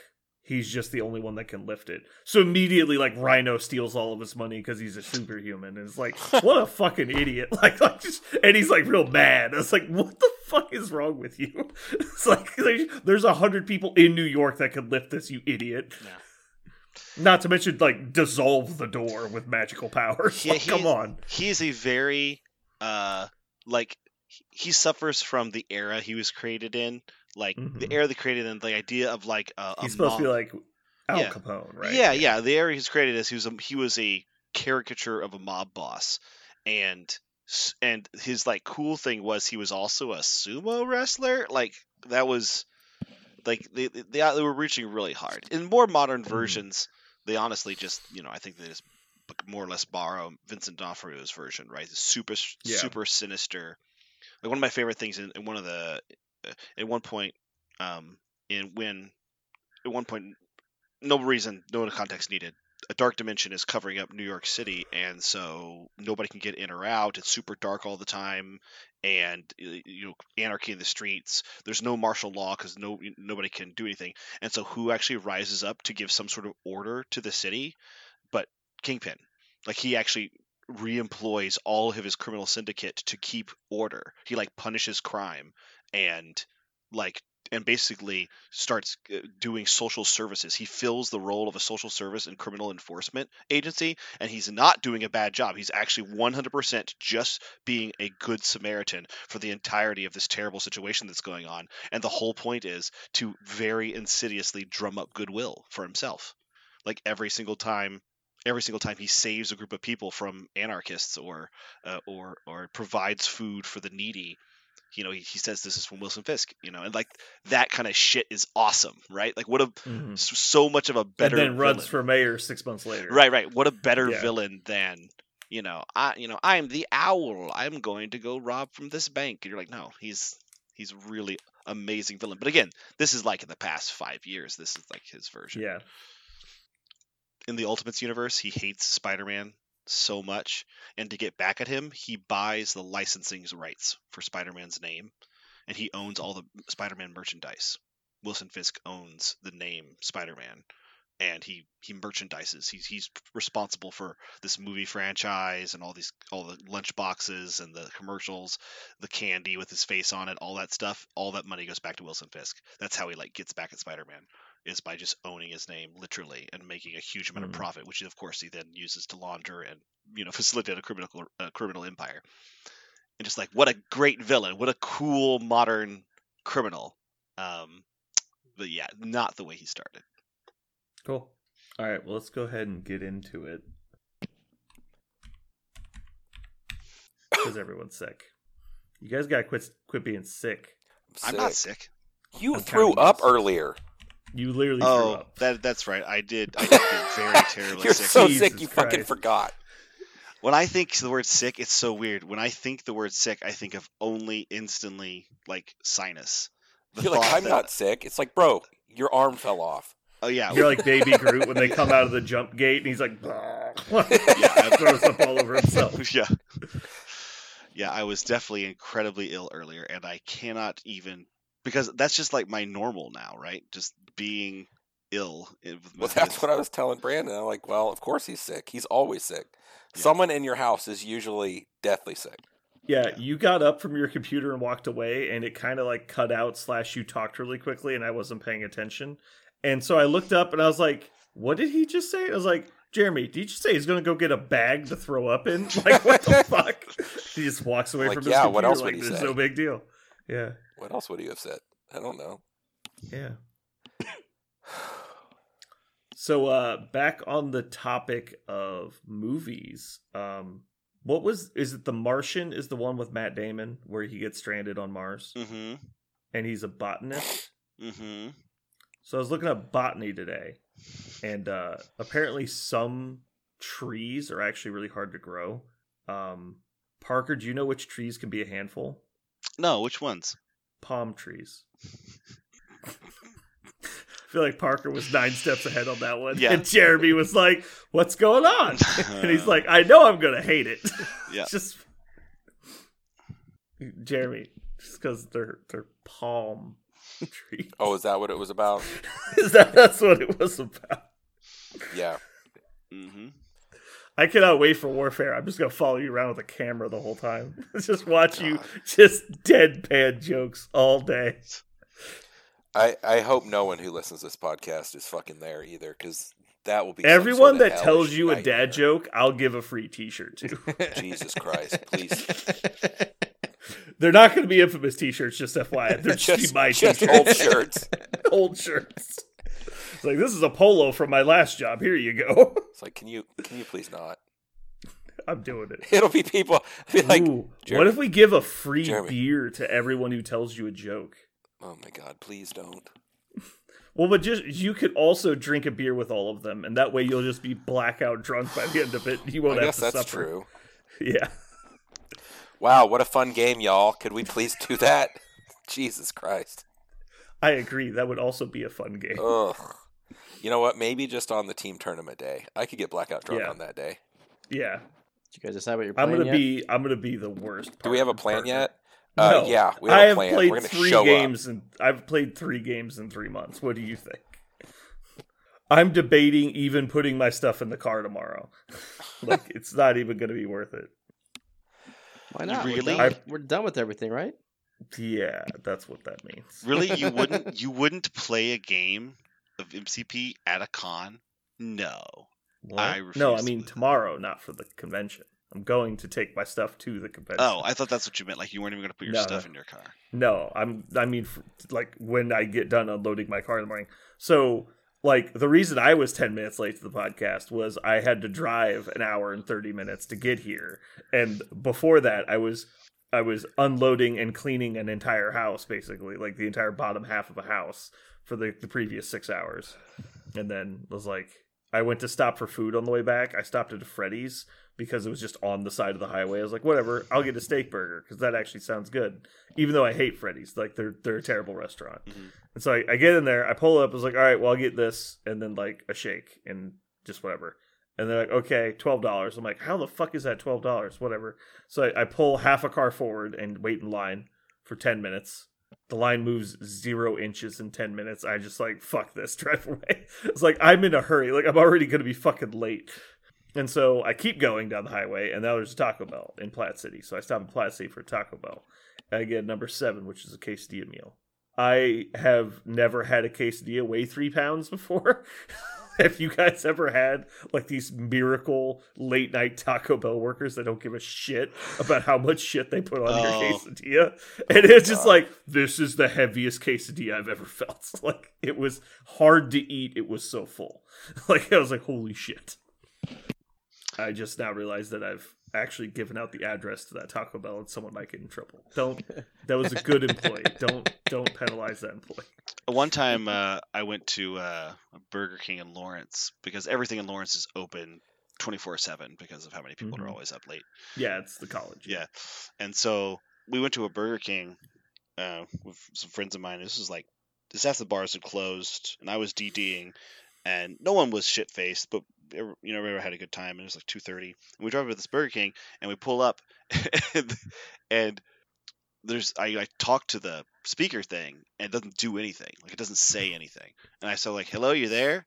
And like nothing, like no static, no nothing. And all of a sudden, I hear from the window, like fifty, you know, yards away, just pull around like he's yelling out the window to us and I'm like okay mm-hmm. so we pull over to this guy and it's just some guy like no burger king outfit no like no like bill or brim no like shirt that has a logo It's nothing. just some guy. it's just Yeah. some guy and he's like hey what do you guys want? And we're like uh could you get like four burgers and and like uh just like fries with that? And, and he's like no no no we got all kind of stuff. What, what kind of things would you like? And we're like what?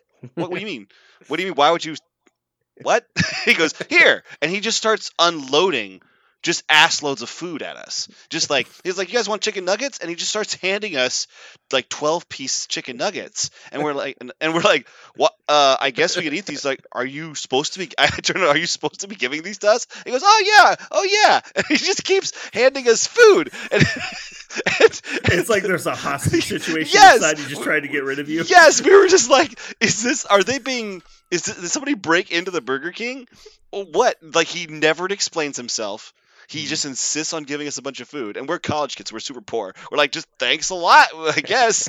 Everybody in the back seat was floored. Like, why does he keep handing us food? Like, they don't get that I'm just I keep passing them things. They're like, why was all this food ready? We didn't even tell them what we wanted. It's just like it's just. I haven't ordered just- this isn't what I wanted. Is, they just have like piles of nuggets and like uh, uh, biscuits and salads, just random shit. And and so and like he's like see ya, and he closes the window, and I'm like uh okay, and I pull away, and the, everyone in the car like comes to, and it's like what just happened? And I was like I don't know. I think I we think just we saw. Burger I King. think we just saw Burger King get robbed, and, so, and we were participating, and they were like cool with us being there. Like i like to picture like we ran over the like because they have those little uh, pressure sensors next to the the drive-through window, right? Mhm. That's how they know you're there. And like in a, little, a little bing, little like ding dong, like it happened in, in there. Like oh shit, somebody's here. What do we do? And, like let's give them some food. it's like throw open the window, just pull around. uh, in my uh, one of my first jobs, I was working uh, fast food at a Quiznos Subs, and I was talking to one of my other employees, and he was like, "Yeah, like I didn't get trained my first two weeks on the job, and so like I came into work and I was here for like five minutes, and I was like the guy had me doing dishes, and he's like, "Hey, I gotta step out real quick," and then he left for three hours. And like that was the manager. He's and they so he's the only person there, someone who's worked there for five minutes with no training and has only done dishes. And so people start walking in wanting food, and he's like, "Uh, I don't know how to make anything. like I don't know what I'm doing." Shit. And then and then they, so they all just left. It's like for two and a half hours, the guy was basically sitting in a chair behind the counter of a sub place, and just when people come, in, he's like, "I can't make food." Oh, And man. and so eventually, one guy came in. He's like, "Yeah, let me get the uh, the number three. He's like, "No, no, I can't make any food." He's like, "Why can't you make any food? You're sitting right there." He's like, "No, I don't know what I'm doing." He's like, "Oh." Well, I know how to make it, and he's like, "Okay, go for it." And the guy comes by the counter, he's like making his own. food. Wow. Like, yeah, that's horrific. Good. Well, at Quiznos, that's right. At Quiznos, you can see them make the food. So if you've been there enough, you could probably just put it together, right? Well, I, I've been at well, since I worked there for a while. I've been to many Quiznos, and I'm like, can I just make it? You're doing a really bad job. Like, like the Mm. quality difference of a good Quiznos and a bad Quiznos is insane. Huh. Like, the good Quiznos is like some of the best sandwiches I've ever had. Bad Quiznos is like, I will not eat this. Uh, Quiznos It's has really annoying. Quiznos has by far my favorite advertising campaign of anything I think ever was those stupid like weird ass lemur things. Here's Quiznos subs. I don't know why. I never saw any. Oh, you never Wow. saw any of those commercials? Oh man, that. I only know the mm-mm-mm toasted. Like that's Oh right, because that's that's their like motto thing, yeah. yeah. But that quiz, those weird ass quizzes, I you would hate these commercials. So I'm gonna send one to you right now. I probably would. Yeah. you would. So I ate the same sandwich every day for like three and a half years when I was working there. Because I worked like every day because you know I was like out of high school, and so I was working like three hour shifts every day and just fitting in gaming in between. And um, I ate a chicken carbonara, which is uh, they had this amazing alf- bacon alfredo sauce was the base. So it's like a bacon alfredo sauce dressing on the bread then it's um, marinated mesquite chicken, bacon, pepper jack cheese, and garlic salt. And it is so. I just talking about it, my mouth is watering. Like it's so good.